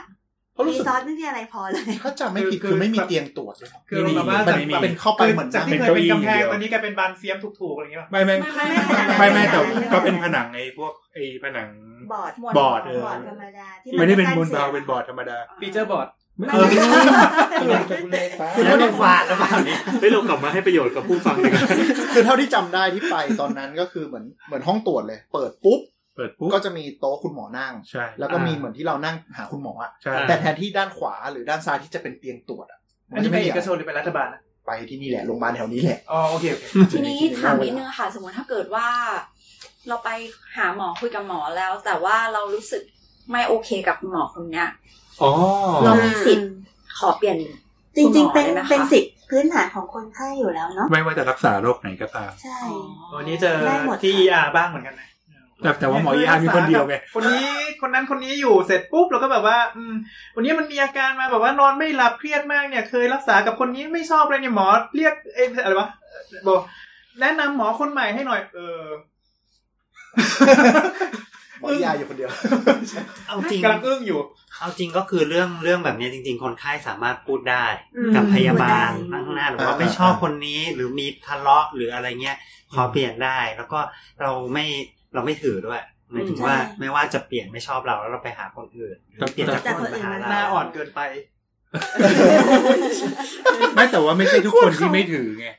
มีคนที่เขาถือด้วย อ๋ออ ม แต่ว่าก็ไม่ไม่ แต่ ไม่ วัน ใช่ ที่สิหบของ น้า เรา ที่ของผู้ป่วยที่จะต้อง ใช่ มาแบกรับความรู้สึกเหล่านี้ ถูกต้อง ไม่แล้วก็แล้วก็เสริมอย่างหนึ่งคือ ผู้ป่วยผู้ป่วยด้านเนี้ย อืม อาจจะบางทีมันอาจจะมีอะไรบางอย่าง อ่า ที่รู้สึกผิดปกติเหมือนกับ ขอโทษนะอันนี้อาจจะมีปมคืออาจจะโดนทำร้ายร่างกายจากเพศชายมาอะไรอย่างเงี้ย อืม แล้วมั มัน น ก็ ก็ มี จะไม่อยากได้หมอผู้ชาย อ่า แล้วเหมือนแบบบางทีเจอแล้วรู้สึกอึดอัดอย่างเงี้ยก็เป็นเรื่องปก ไม่ ติ กล้าเปิดเผย ใช่ใช่ ไม่กล้ หรือว่า ได้ หรือว่า ได้ กับหมอคนนี้รู้สึกว่าสนิทกัน คุยแล้วคลิกกว่า อ่า คุยแล้วโดน แต่หมอเป็นเลส i เ e น t ไง คือจะจบแล้ว ก็เศร้าไป อันเนี้ยอันเนี้ยอันเนี้ยเจอบ่อย บางทีก็ตามตามไปตามไปคุย เอออันนี้ ตามไป ก็ คนรอบที่อื่น คือคือจริงๆ ถ้าประเด็นเนี้ยเนี่ยมันมันน่าจะเป็นเรื่องที่แบบตกลงกันได้ คุยกันได้ แล้วมันก็เป็นสิทธิพื้นฐานของของคนไข้อยู่แล้วอย่างเงี้ยค่ะ มันจะมีแบบที่เออรู้สึกว่าหมอวินิจฉัยแปลกๆแหม่งๆอะไรอย่างนี้บ้างไหมครับ คือ คือแบบเราไม่เราไม่แน่ใจว่าคุยกับหมอคนนี้แล้ว เออ เขาบอกว่าเราเป็นอันนี้ อ่า แต่เราคิดว่าเราไม่น่าจะเป็นนะ เราไปขอ second opinion ได้ เป็นหมอหน้าเด็กเกินไม่น่าเชื่อถือ คือในในมุมของหมอมันมีความผิดพลาดแบบนี้เกิดขึ้นไหมครับ มันไม่มันไม่เรียกว่าความผิดพลาดนะ อืม มันเป็นสถานการณ์ อ่าอันนี้อันนี้เราเป็นเราเป็นแบบแบบประชาชนทั่วไปที่ไม่ได้อยู่ในวงการไงเราก็คิดว่าเฮ้ยแบบหมอตรวจผิดเปล่าอะไรเงี้ยแบบวินิจฉัยผิดเปล่า มันไม่ได้มีเหมือนปวดเลือดหนีหรืออะไร ก็คือแบบก็สงสัยอะไรอย่างนี้ใช่ไหมเราก็อยากจะไปหามันมันก็เป็นสิทธิ์ของคนไข้อยู่แล้ว เพราะว่าไม่ว่าไม่ว่าจะเป็นโรคทางกายหรือว่าโรคโรคทางเนี้ยคือถ้าสมมติว่าคนไข้คิดว่า เออมันใช่แน่เหรอ ไม่ค่อยแน่ใจเลยอาจจะไปหาหมอคนที่สองคนที่สามก็ ก็แล้วแต่คุณ ก็แล้วแต่แล้วแต่คุณ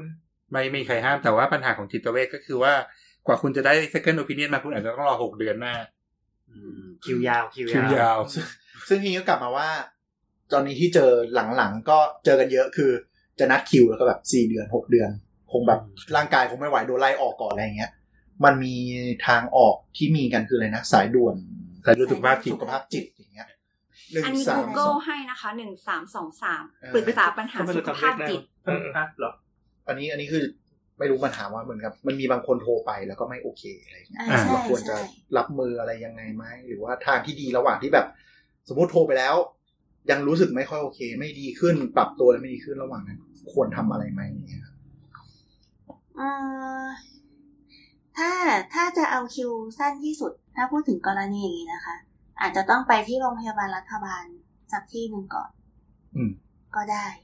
คือไปไปให้เห็นว่ามันแย่จริง เออ ๆ ไปให้เห็น ช่ไม ว่าแย่จริง ๆ หรือว่าอะอย่างอย่างโรงพยาบาลที่ตอนที่ทำอยู่ตอนเนี้ยค่ะ คือ ถึงแม้จะบอกว่าคนไข้เยอะแปดโมงปุ๊บเราปิด แต่ถ้าคุณไปเช้ากว่านั้นเราก็รับหมดเหมือนกัน อืม เพราะฉะนั้นมันมันแล้วแต่เกณฑ์ของแต่แล้วแต่ระบบที่เขาจะจัดการกับ กับภาวะคนไข้ที่เยอะขึ้น แล้วหมอมีเท่านี้แล้วแต่ว่าเขาจะตั้งกฎเกณฑ์อะไรขึ้นมาเพราะฉะนั้นโทรไปก่อนก็จะ ครับ สะดวกขึ้นว่า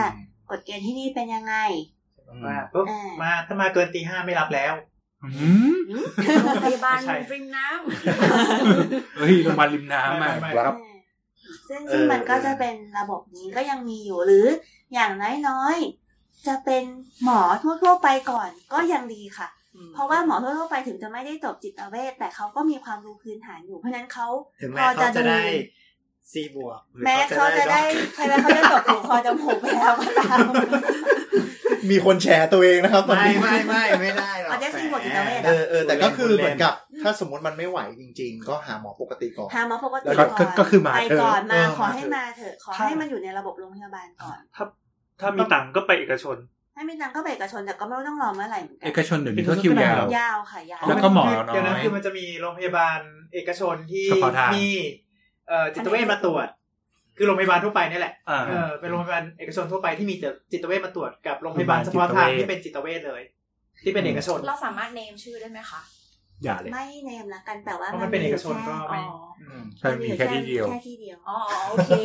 ไม่เนมเลยเนี่ย โอเค อยู่ ไม่ เขต เนม อ เลย ยู่เขตปริมณฑล นั่นแหละนั่นแหละ อ๋ นั่นแหละ อตอนแรกเราก็นึกถึงถึงชื่อนั้น แต่ว่า ใช่นั่ เรา นแหละ ก็เรารู้ว่ามันมีที่อื่นด้ มี วย ที่เดียวค่ะ มีที่เดียว ตอนแรกโดนชวนไปด้วย ฮะ โดนชวนไปอยู่นู่น อ่ะค่ะ ทีนี้เนี่ย เราก็เลยอยากรู้ว่า แม่แม่ดู อยากรู้ว่าคือเหมืค่าอน ใช้จ่าย ไม่เราจะถาม อ้าว อินไซต์หมอนเออเออถามถาม เรา เรื่อง เคยจ่าย ค่าใช้ เมื่อ จ่าย กี้เมื่อกี้ไหนๆบอกมีรัฐบาลกับเอกชน แพงไหมครับไปหาหมอเนี่ย อืม ถ้าเอาจริงๆเลยเนี่ย แล้วแต่หมอ อ้าว เพราะว่ามีถ้าอย่างตัวเองเนี่ย คิดว่าเลทที่ตอนนี้คิดสมมติไปทำเอกชนอย่างเงี้ยค่ะ ถ้าเทียบกับหมอ ENT เนี่ยหมอ ENT รายได้ดีกว่า อืม ฮะ อืม จริงเหรอ หมอหูคอจมูกอ่ะ คือถ้าเขาไม่ได้ทำองค์กรการกุศ คื ล อ เนี่ย ของหมอหูคอจมูกที่เคยเปิด เปิดด็อกเตอร์ฟรี ดูของคนอื่นอ่ะ คือเขาอาจจะหาแค่แบบสิบนาทีสิบห้านาทีมั้งเกินนั้นแบบ ใช่ ก็คือปริมาณเคสก็จะเยอะ เขาคิดเจ็ดใช่ไหม ร้อย ก็จะเยอะกว่า หาหมอจิตเวชตอนเนี้ยที่ตัวเอง ชั่ว คิด โมง อยู่เนี่ย เอาเป็นว่าชั่วโมงเลยเนี่ย พันพันหนึ่งไม่เคย ไม่เคยเกินพันห้าหรือสองพันเนี่ยคนไทยเนี่ยพันหนึ่งประมาณนี้หรืออาจจะพันกว่าๆถ้ายากหน่อย เพราะฉะนั้น อันนี้คื ถ้า อ ย่อย เลทเอกชน เอกเอกชนของระดับระ อ๋ ดั อบ ตัวเอง โอเคโอเค แต่ว่าก็มีรุ่นพี่หรืออาจารย์ที่เก่งๆก็คิดก็คิดเท่านี้เหมือนกันนะเพราะฉะนั้นก็เลยก็เลยตอบว่ามันแล้วแต่หมอ แต่ว่าเลทที่แพงกว่านี้ก็มีเหมือนกัน ใช่ไหม ถูกกว่านี้ก็มี จะได้จะได้รู้เลนส์ราคาว่า แต่ว่านั่นแหละก็ก็คือ ประมาณนี้ค่ะ แต่ว่าขึ้นอยู่กับความยากง่ายด้วยนะ ความการให้ความร่วมมือของคนไข้ ด้ ด้ ว วย ย ด้วย ใช่ด้วยด้ไหมครับวย อืม ด้วยค่ะ ทีนี้ ถ้าถ้าสมมติอย่างอ่ะอย่างคุยแค่ครึ่งชั่วโมงเนี้ยบางทีก็คิดแค่เจ็ดร้อยแปดร้อยซึ่งถ้าเทียบกับหมอแผนกอื่นอะตรวจหวัด อ๋อ ปึ้งเดียวห้านาทีเจ็ดร้อยเหมือนกัน โอ้ อ๋อ หมอ คื หู เกั นี่ แบบ ว่า แข็งขี้หูทีเดียว คือคิดไปต่อนาทีแล้วรู้สึกว่าแบบหมอหูแม่งแบกทันที เออ ทำไม แล้วดูมันนั่งกดซาวบอร์ดเล่น แต่ไม่นะ แต่ว่าอันนี้แล้วแต่คนจริง ๆ ค่ะ อ่า คือ ครับ คือหมอหูเขาจมูกก็ไม่ก็ไม่ที่คิดไม่แพงก็มี อ๋อ เห็นไหมเห็นไหม เดี๋ แต่ ยว ไม่ใช่คนนี้ เดี๋ยว มัน เดี๋ยว ดังขึ้นมาทันทีเลย เอ้ยคนนี้เขาอยู่เขาอยู่องค์กรที่เป็นมูลนิธิ อ๋ออ๋อ แต่ว่าสมมติ เอกชนก็ ถ้า จะ เกิดว่า ดู เป็นเป็นเอ่อโรงพยาบาลรัฐก็คือก็เป็นเลทโรงพยาบาลรัฐ โรงพยาบาลรัฐ ไหนของโรงพยาบาลรัฐ ถ้าไม่ใช่นอกเวลา เออโรงพยาบาลรัฐในเวลา ก็ ตาม คิด รักษาตามสิทธิ์ไหม รักษาตามสิทธิ์ค่ะ 50 บาท ถ้าเก็บคือ 50 ใช่ ค่าบริการโรงพยาบาลคือห้าสิบาท อืม ค่ายาต่างหากอันนี้ อันนี้ที่พูดมาถึงนี่คือยังไม่ใช่ค่ายานะ อ่ะค่ายาต่างหาก ค่ายาต่างหากทั้งเอกชนด้วยนะ อืม แต่ว่า ไอ้ที่พูดมาเมื่อกี้คือด็อกเตอร์ฟรีอย่างเดียว แต่ว่าถ้านอกเวลาก็คือคิดตามเรท อ่าอ่าอ่า ตาม ตามเลทหมอ ตามเรท ก็คือ แล้ว กั แต่ บคู่มือ ที่นะ อ๋ออ๋ออ๋อ แล้วแต่ที่ อ๋อ เคยเคยได้ยินว่าของของจิตเวชเนี่ยบางทีมันจะต้องทำคล้ายๆจิตบำบัดหรืออะไรเงี้ย ใช่ อันนี้คือรวมอยู่แล้วในทางท อันนี้เนี่ย ถ้าของตัวเองเนี่ยรวม อืม เพราะว่าการคุยทุกอย่างมันก็คือการคุยอ่ะ มันคือการการที่เราเราต้องใช้การสังเกตเราต้องอะไรเงี้ยแต่ถ้า ต้องใช้ effort อันไหนที่เรารู้สึกว่าเราเหนื่อย เราเหนื่อยขึ้นอีกนิดนึง เราต้องใช้ทักษะเพิ่มขึ้นอีกนิดนึงเราอาจจะชาร์จเพิ่มขึ้นอีกนิดนึง โอเค นะคะ เออแต่ว่าโดยทั่วๆไปหนึ่งชั่วโมงเนี่ยมันน่าจะอยู่ราวๆที่ประมาณนี้แหละหนึ่งถึงสองพัน อืม ยกเว้นแต่ว่าเคสเด็ก เคสที่ต้องคุยกันเป็นแฟมิลี่คุยกันทางครอบครัวอย่างเงี้ยเราอาจจะขออนุญาตเราอาจจะขออนุญาตคิดเพิ่มกว่านั้น เพราะว่า คือมันเหมือนกับเป็นวิชาที่มันไม่ได้ใช้อุปกรณ์อะแต่จริงๆอุปกรณ์มันคือตัวของเรา อ่า เพราะฉะนั้นอันเนี้ยมันมันค่อนข้างยาก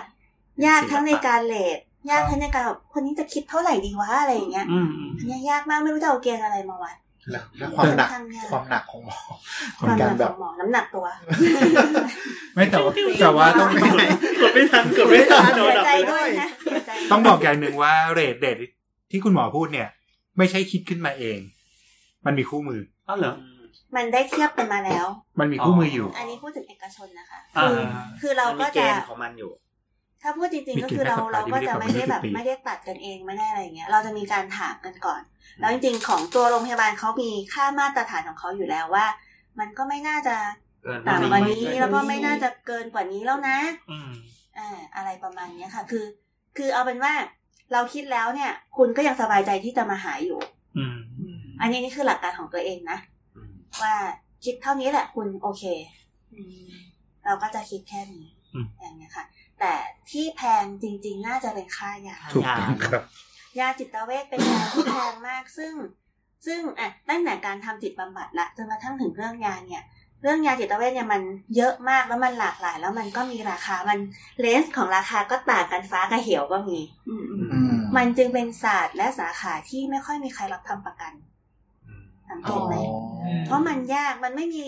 มันไม่มีอะไรที่จับต้องได้สักอย่าง อืม การเปลี่ยนยา การเลือกใช้ยาชนิดไหนกับคนไข้คนไหน เป็น อ่ะ ศิลปะล้วน สมมุติว่าคนไข้ A ใชยาเนี้ยอาการแบบเนี้ยใชยานี้แล้วได้ผล อืม แต่คนไข้ B อาการเดียวกันเลยใช้ยาตัวนี้ไม่ได้ ปัญหาก็คือว่าในระบบสิทธิ์ปัจจุบัน อืม เราให้สิทธิ์ตามชื่อยา ตามตัวยา เราไม่ให้สิทธิ์ตามโรค ชื่อยหอยี่ห้อยา ๆ ตัวยา ตัวยาด้วย ยี่ห้อยาเป็นแค่บางตัว ยี่ห้อยาด้วย เป็นแค่บางตัว ใช่ คือบางตัวที่มันติดสิทธิบัตร อ่า ใช่ แต่ว่าแต่ว่าแทนที่ว่าแบบโรคเนี้ย คุณจะใช้ยาอะไรก็ได้จนกว่าคุณจะหายไม่ได้ อ๋อ เพราะฉะนั้นถ้าสมมติว่าคนไข้ใช้สิทธิ์ หมอก็จะต้องเลือกยาที่อยู่ในบัญชี ซึ่งมันมีจำมันมีจำนวนจำกัด เลือกยาที่อยู่ในบัญชีก่ ก่อน อ่าอ่าอ่าถ้าไม่ได้ก็ต้องจะเป็นจ่ายนอกบัญชีก็ต้องจ่าย ถ้าจำเป็น เออ ใช่แต่ว่า แต่ว่าจริงๆ เนี่ยเรื่องของหลักของการใช้ยาทางจิตเวชอะค่ะ มันมีไกด์ไลน์อยู่นะเขามีตำราของเขาเขามีสูตรของเขาอยู่นะคะ ไม่ใช่ว่าเราสักแต่ให้อยากให้ อ่า ตัวไหนก็ให้ไม่ใช่นะ อืม เราดูอาการคนไข้แล้วเราก็ลุเทียบกับว่ายาตัวนี้มันน่าจะช่วยด้านนี้มากกว่าอย่างเงี้ยค่ะ แล้วมันก็จะมีลิสต์รายชื่อยามาแล้วว่าอ๋อถ้าอาการประมาณนี้นะ อืม ควรใช้ยาหต้องเริ่ม นึ่งสองสามเนี่ยต้องใช้ เริ่มจาก เริ่มจาก ตัว ตัวนี้ ไหน ก่อน อืมอืมอืม อ่า ปัญหาคือคนที่เริ่มจากตัวตามไกด์ไลน์แล้วมันไม่ได้เนี่ย ก็ค่อยขยับไป เดี๋ยวมันขยับไปแล้ว คนไข้จะเริ่มที่จะ คือ คือต้องยอมรับว่าคนไข้จิตเวชส่วนหนึ่งอะมีฐานะที่มีปัญหา ก็ถึงมาโรงพยาบาลรัฐในเวลา ก็คือการจ่ายก็จะ อ๋อคนที่มาในเวลาอะไรอย่างงี้ ใช่ ใช่ไหม การจ่ายเงิน งไง คือ นะงงไม่เข้าใจ คนที่มาโรงพยาบาลรัฐในเวลา คนที่มาโรงพยาบาลรัฐในเว ก็จะมีปัญ ลา หาเรื่อง บางคน เงิทองอยู่ บางคน แล้ว มีค่าใช้จ่าย บางคนมีปัญหาเรื่องค่าใช้จ่าย อ๋ออ๋ออ๋อ แล้วพอหมอสั่งยาที่เป็นนอกบัญชีเนี่ย เขาไม่สามารถที่จะ จ่ายได้ ที่จะที่จะจ่ายตรงนั้นได้ ปกติก็รับซื้อยาให้คนไข้ประจ อ๋อ ำเออ เพราะว่า เพราะว่ามันแบบบางทีราคามันสูงแบบอย่างที่หมอบอกก็คือฟ้ากับเหวเลยอ่ะ หลอกสูงน่ากลัวเลยนะ อ่ะไม่ละบาทกับไม่ละแปดสิบอ่ะ อ๋อ ที่ที่ใช้อยู่ มี เนี่ย คือตัวที่แบบว่าเพิ่งเข้ามาเพิ่งเพิ่งผ่าน FDA มา อืม ติดสิทธิบัตรเต็มเต็มๆมีออริจินอลอย่างเดียวไม่มีไม่มีตัวที่ผลิตในประเทศเลย ก็รีดเต็มเหนียว ก็เต็มที่ ส่วนในตัวที่แบบว่ามันมันอยู่มาห้าสิบปีแล้วแต่ยังใช้อยู่ยังยังใช้ดีไอ้พวกเนี้ยก็เม็ดละห้าสิบตังค์บาทหนึ่ง ใช่ เออเออ แต่ไม่ใช่ว่าหมอจะพยายามจ่ายยาแพง อืม แต่ด้วยความที่ว่าโรคทางจิตเวชมันมันมีความละเอียด มันมีค มัน วาม เป็น ละเอียด แต่ละคนอ่ะ เอ อ คือยาตัวหนึ่งที่ถูกกับคนหนึ่งมันอาจจะไม่ถูกกับอีกคนหนึ่ง เหมือนเหมือนกับเราไปซื้อเสื้อโหล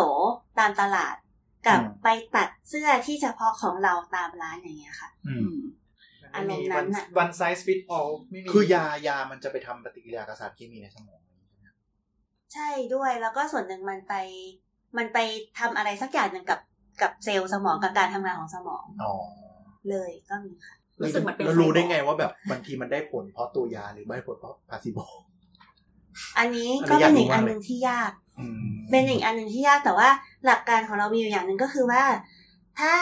เราเชื่อว่ามันเป็นจากตัวยาจริง ๆ คือคือมันค่อนข้างชัดเจนใช่ไหมคนไข้ลองแบบลืมกินยาทั้งสองสามวัน อาการมา อาการเริ่มค่อยๆกลับมาอย่างเงี้ยเราก็ค่อนข้างมั่นใจละว่า ยา ยาเนี่ยมันช่วยเขาจริง อ๋อ อ่าแต่ทีนี้ โอเค เราก็ไม่ได้ก็ไม่ได้ตั้งใจว่าจะต้องให้เขากินยาตลอดชีวิตเนาะเพ เอ ราะ อ ฉะนั้น แหลสิ เพราะฉะนั้นถ้าลดได้เราก็จะลด หยุดได้เราก็จะหยุดให้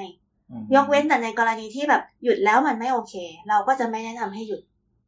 หรืออาจจะแนะนำให้กินให้นานขึ้นแม้อาการจะปกติ ก็ขอให้ทานไปก่อน บางคนอาจต้องทานแบบลากยาวสามถึงห้าปี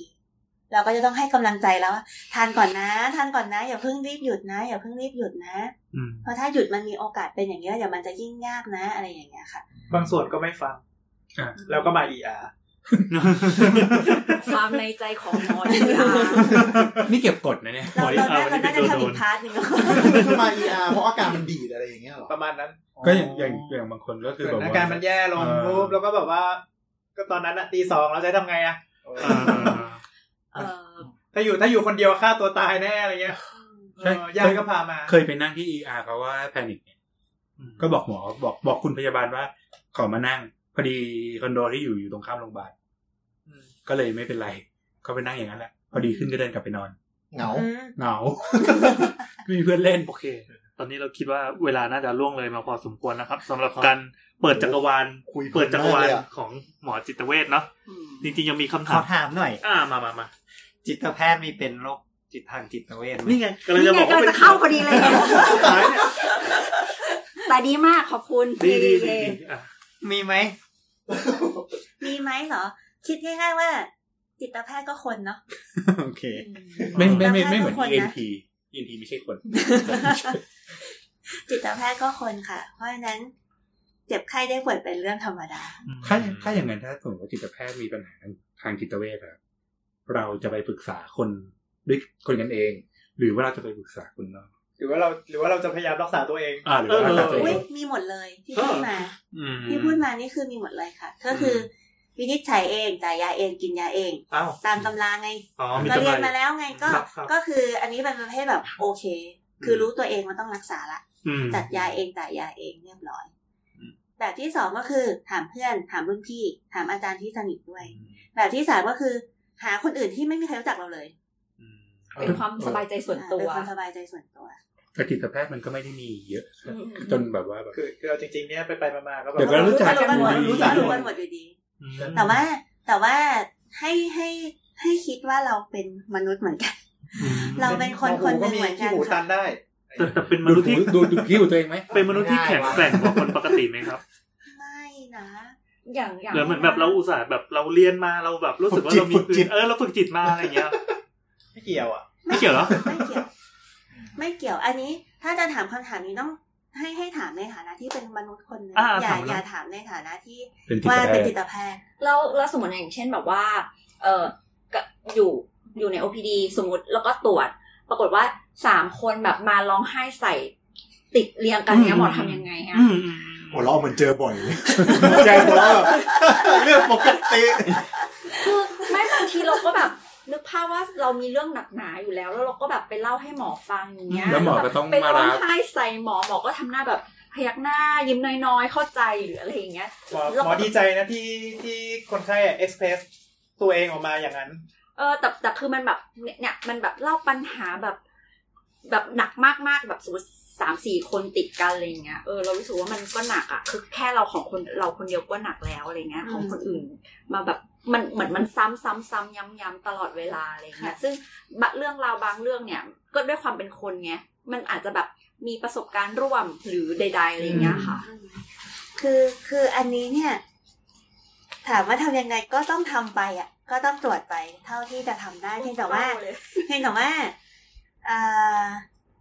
ถ้าถ้าถ้าในฐานะจิตแพทย์เนี่ย มันต้องเตรียมตัวเอง เพราะเรารู้อยู่แล้วว่าสถานการณ์เนี้ยเป็นไปได้อยู่แล้ว อืม สิ่งที่ต้องเตรียมตัวเองก็คือ พักผ่อนให้พอ พักผ่อนทั้งร่างกายเราก็จิตใจ ถ้าเมื่อไหร่ก็ตามที่รู้สึกล้าต้องรีบจัดการตัวเอง ลาพักประมาณ หนีไปเที่ยวไม่ใช่ ก็ กินมอน รู้สึกว่าจะกินทุกอย่าง คือหาหาสิ่งที่ทำให้ตัวเองทำแล้วรู้สึกว่าตัวเองกลับมาแบบ เติมพลังตั ใช่ วเองอ ใช่ ย่างนี้ใช่ไหม คืออันเนี้ย อันนี้อันนี้ไม่รู้แล้วนะ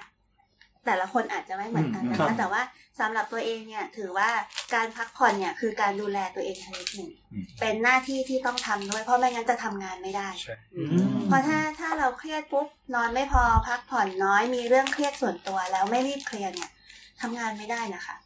ทำแล้วแบบ อืม ยิ่งแย่ยิ่งทำยิ่งแย่แล้วมันก็จะยิ่งรู้สึกแย่กับตัวเองนะว่าเราทำไม่ได้ ปกติหมอเอาปัญหาคนไข้กลับบ้านไหมครับกับไปพร้อมกับหัว ไม่ อยาก ค่อยเอานะ ไม่ได้เอา วิ ไม่ ธี ค่อย การ เอา แบบละอย่างเงี้ยคือทำยังไงอะคะ ทำยังไงถึงทิ้งได้ เออ ยังไง How to ทิ้ง ได้ใช่ไหมคะยังไม่ได้ดูเลยอ่ะ หมอต้องไปดูนะ ก็ อันนี้เทคนิคใครเทคนิคมันเนาะก็คุณหมอคนอื่นไม่ไม่แน่ใจว่าทำยังไงเหมือนกันแต่ว่า ของตัวเองเนี่ยจะเป็นขนาดว่า ต้องหนึ่งคือมีหลักการว่าทุกคนจะต้องรับผิดชอบตัวเองได้ก่อน เราก็ต้องรับผิดชอบตัวเองเขาก็ต้องรับผิดชอบตัวเอง ข้อที่สองก็คือจิตแพทย์เนี่ยมีหน้าที่ช่วยเหมือนกับช่วยอำนวยความสะดวกให้เขาเห็นตัวเองมากขึ้น หรือช่วยจ่ายยาให้เขา ช่วยทำให้เขามีแนวทางที่ดีขึ้น แต่ว่าเราไม่ได้บังคับเขาทำเราไม่ได้ไปจับมือเขาทำเราไม่สามารถไปบังคับชี้ออกคำสั่งให้เขาต้องทำอย่างงู้นอย่างนี้มาทำอย่างนั้นไม่ได้ เพราะฉะนั้นส่วนหนึ่งเนี่ยเขาก็ต้องทำด้วยตัวของเขาเอง ก็คือเขาต้องเปิดใจ เขาต้อง ด้วย เปิดใจแล้วเขาต้องรู้ว่าเขาต้องดูแลตัวเองนะ อืมอืม อืม คือมันก็จะมีแก็บระหว่างหมอกับคนไข้อยู่ระดับหนึ่ง เราจะไม่เอาตัวเองไปพูด เราจะไม่เอา ใช่ ตัวเองเป็นอย่างเงี้ยหรือว่าเราจะไม่เอาปัญหาของคนไข้กลับมาเพราะส่วนหนึ่งคือมันไม่ใช่ญาติเรา เป็นรายการที่แบบ ไม่ พูดตรงและจริงมาก ตรง คือ ไม่มีทางเกิดเลยเลย คือคืออันเนี้ยมันมันมันเป็น professionalism ไงมันเป็นความเป็นมืออาชีพ คือว่าเราจะต้องมีมีแก็บระหว่างนั้นระหว่างงานหนึ่ง ตอนตอนเรียนโรงเรียนแพทย์หรืออะไรอย่างเงี้ย ก็จะต้องมีเรียนไอ้พวกอย่างนี้อยู่ด้วยใช่ไหมคะ จำไม่ได้ว่ามีว่ะ โอ้ยก็ของลุงมันสามสิบปีแล้วอ่ะ โอ้ยแรงโค ถ้าถ้าตอนตอนเรียนแพทย์ธรรมดาเนี่ย นี่ก็ เขา ไม่ สอน เกี่ยวนะ แค่ประมาณหนึง เพราะ เขาเขาจะสอนแค่ประมาณหนึ่งใช่ป่าววะปวิน ไม่รู้ เอา จำไม่ได้ เรียนด้วยกันเมื่อ วาน แต่ อัน ว่า นี้ก็ยี่สิบห้าปี ไม่แต่ว่าพอเข้าใจในเชิงว่าถ้าสมมติมันเริ่มทำงานจริงๆ เจอเครียด อ่ะ เรื่อยๆเรื่อยๆถ้าเรายิ่งผูกติดมากเท่าไหร่เราก็จะเป็นบ้ากับคนไข้ ถูก คือ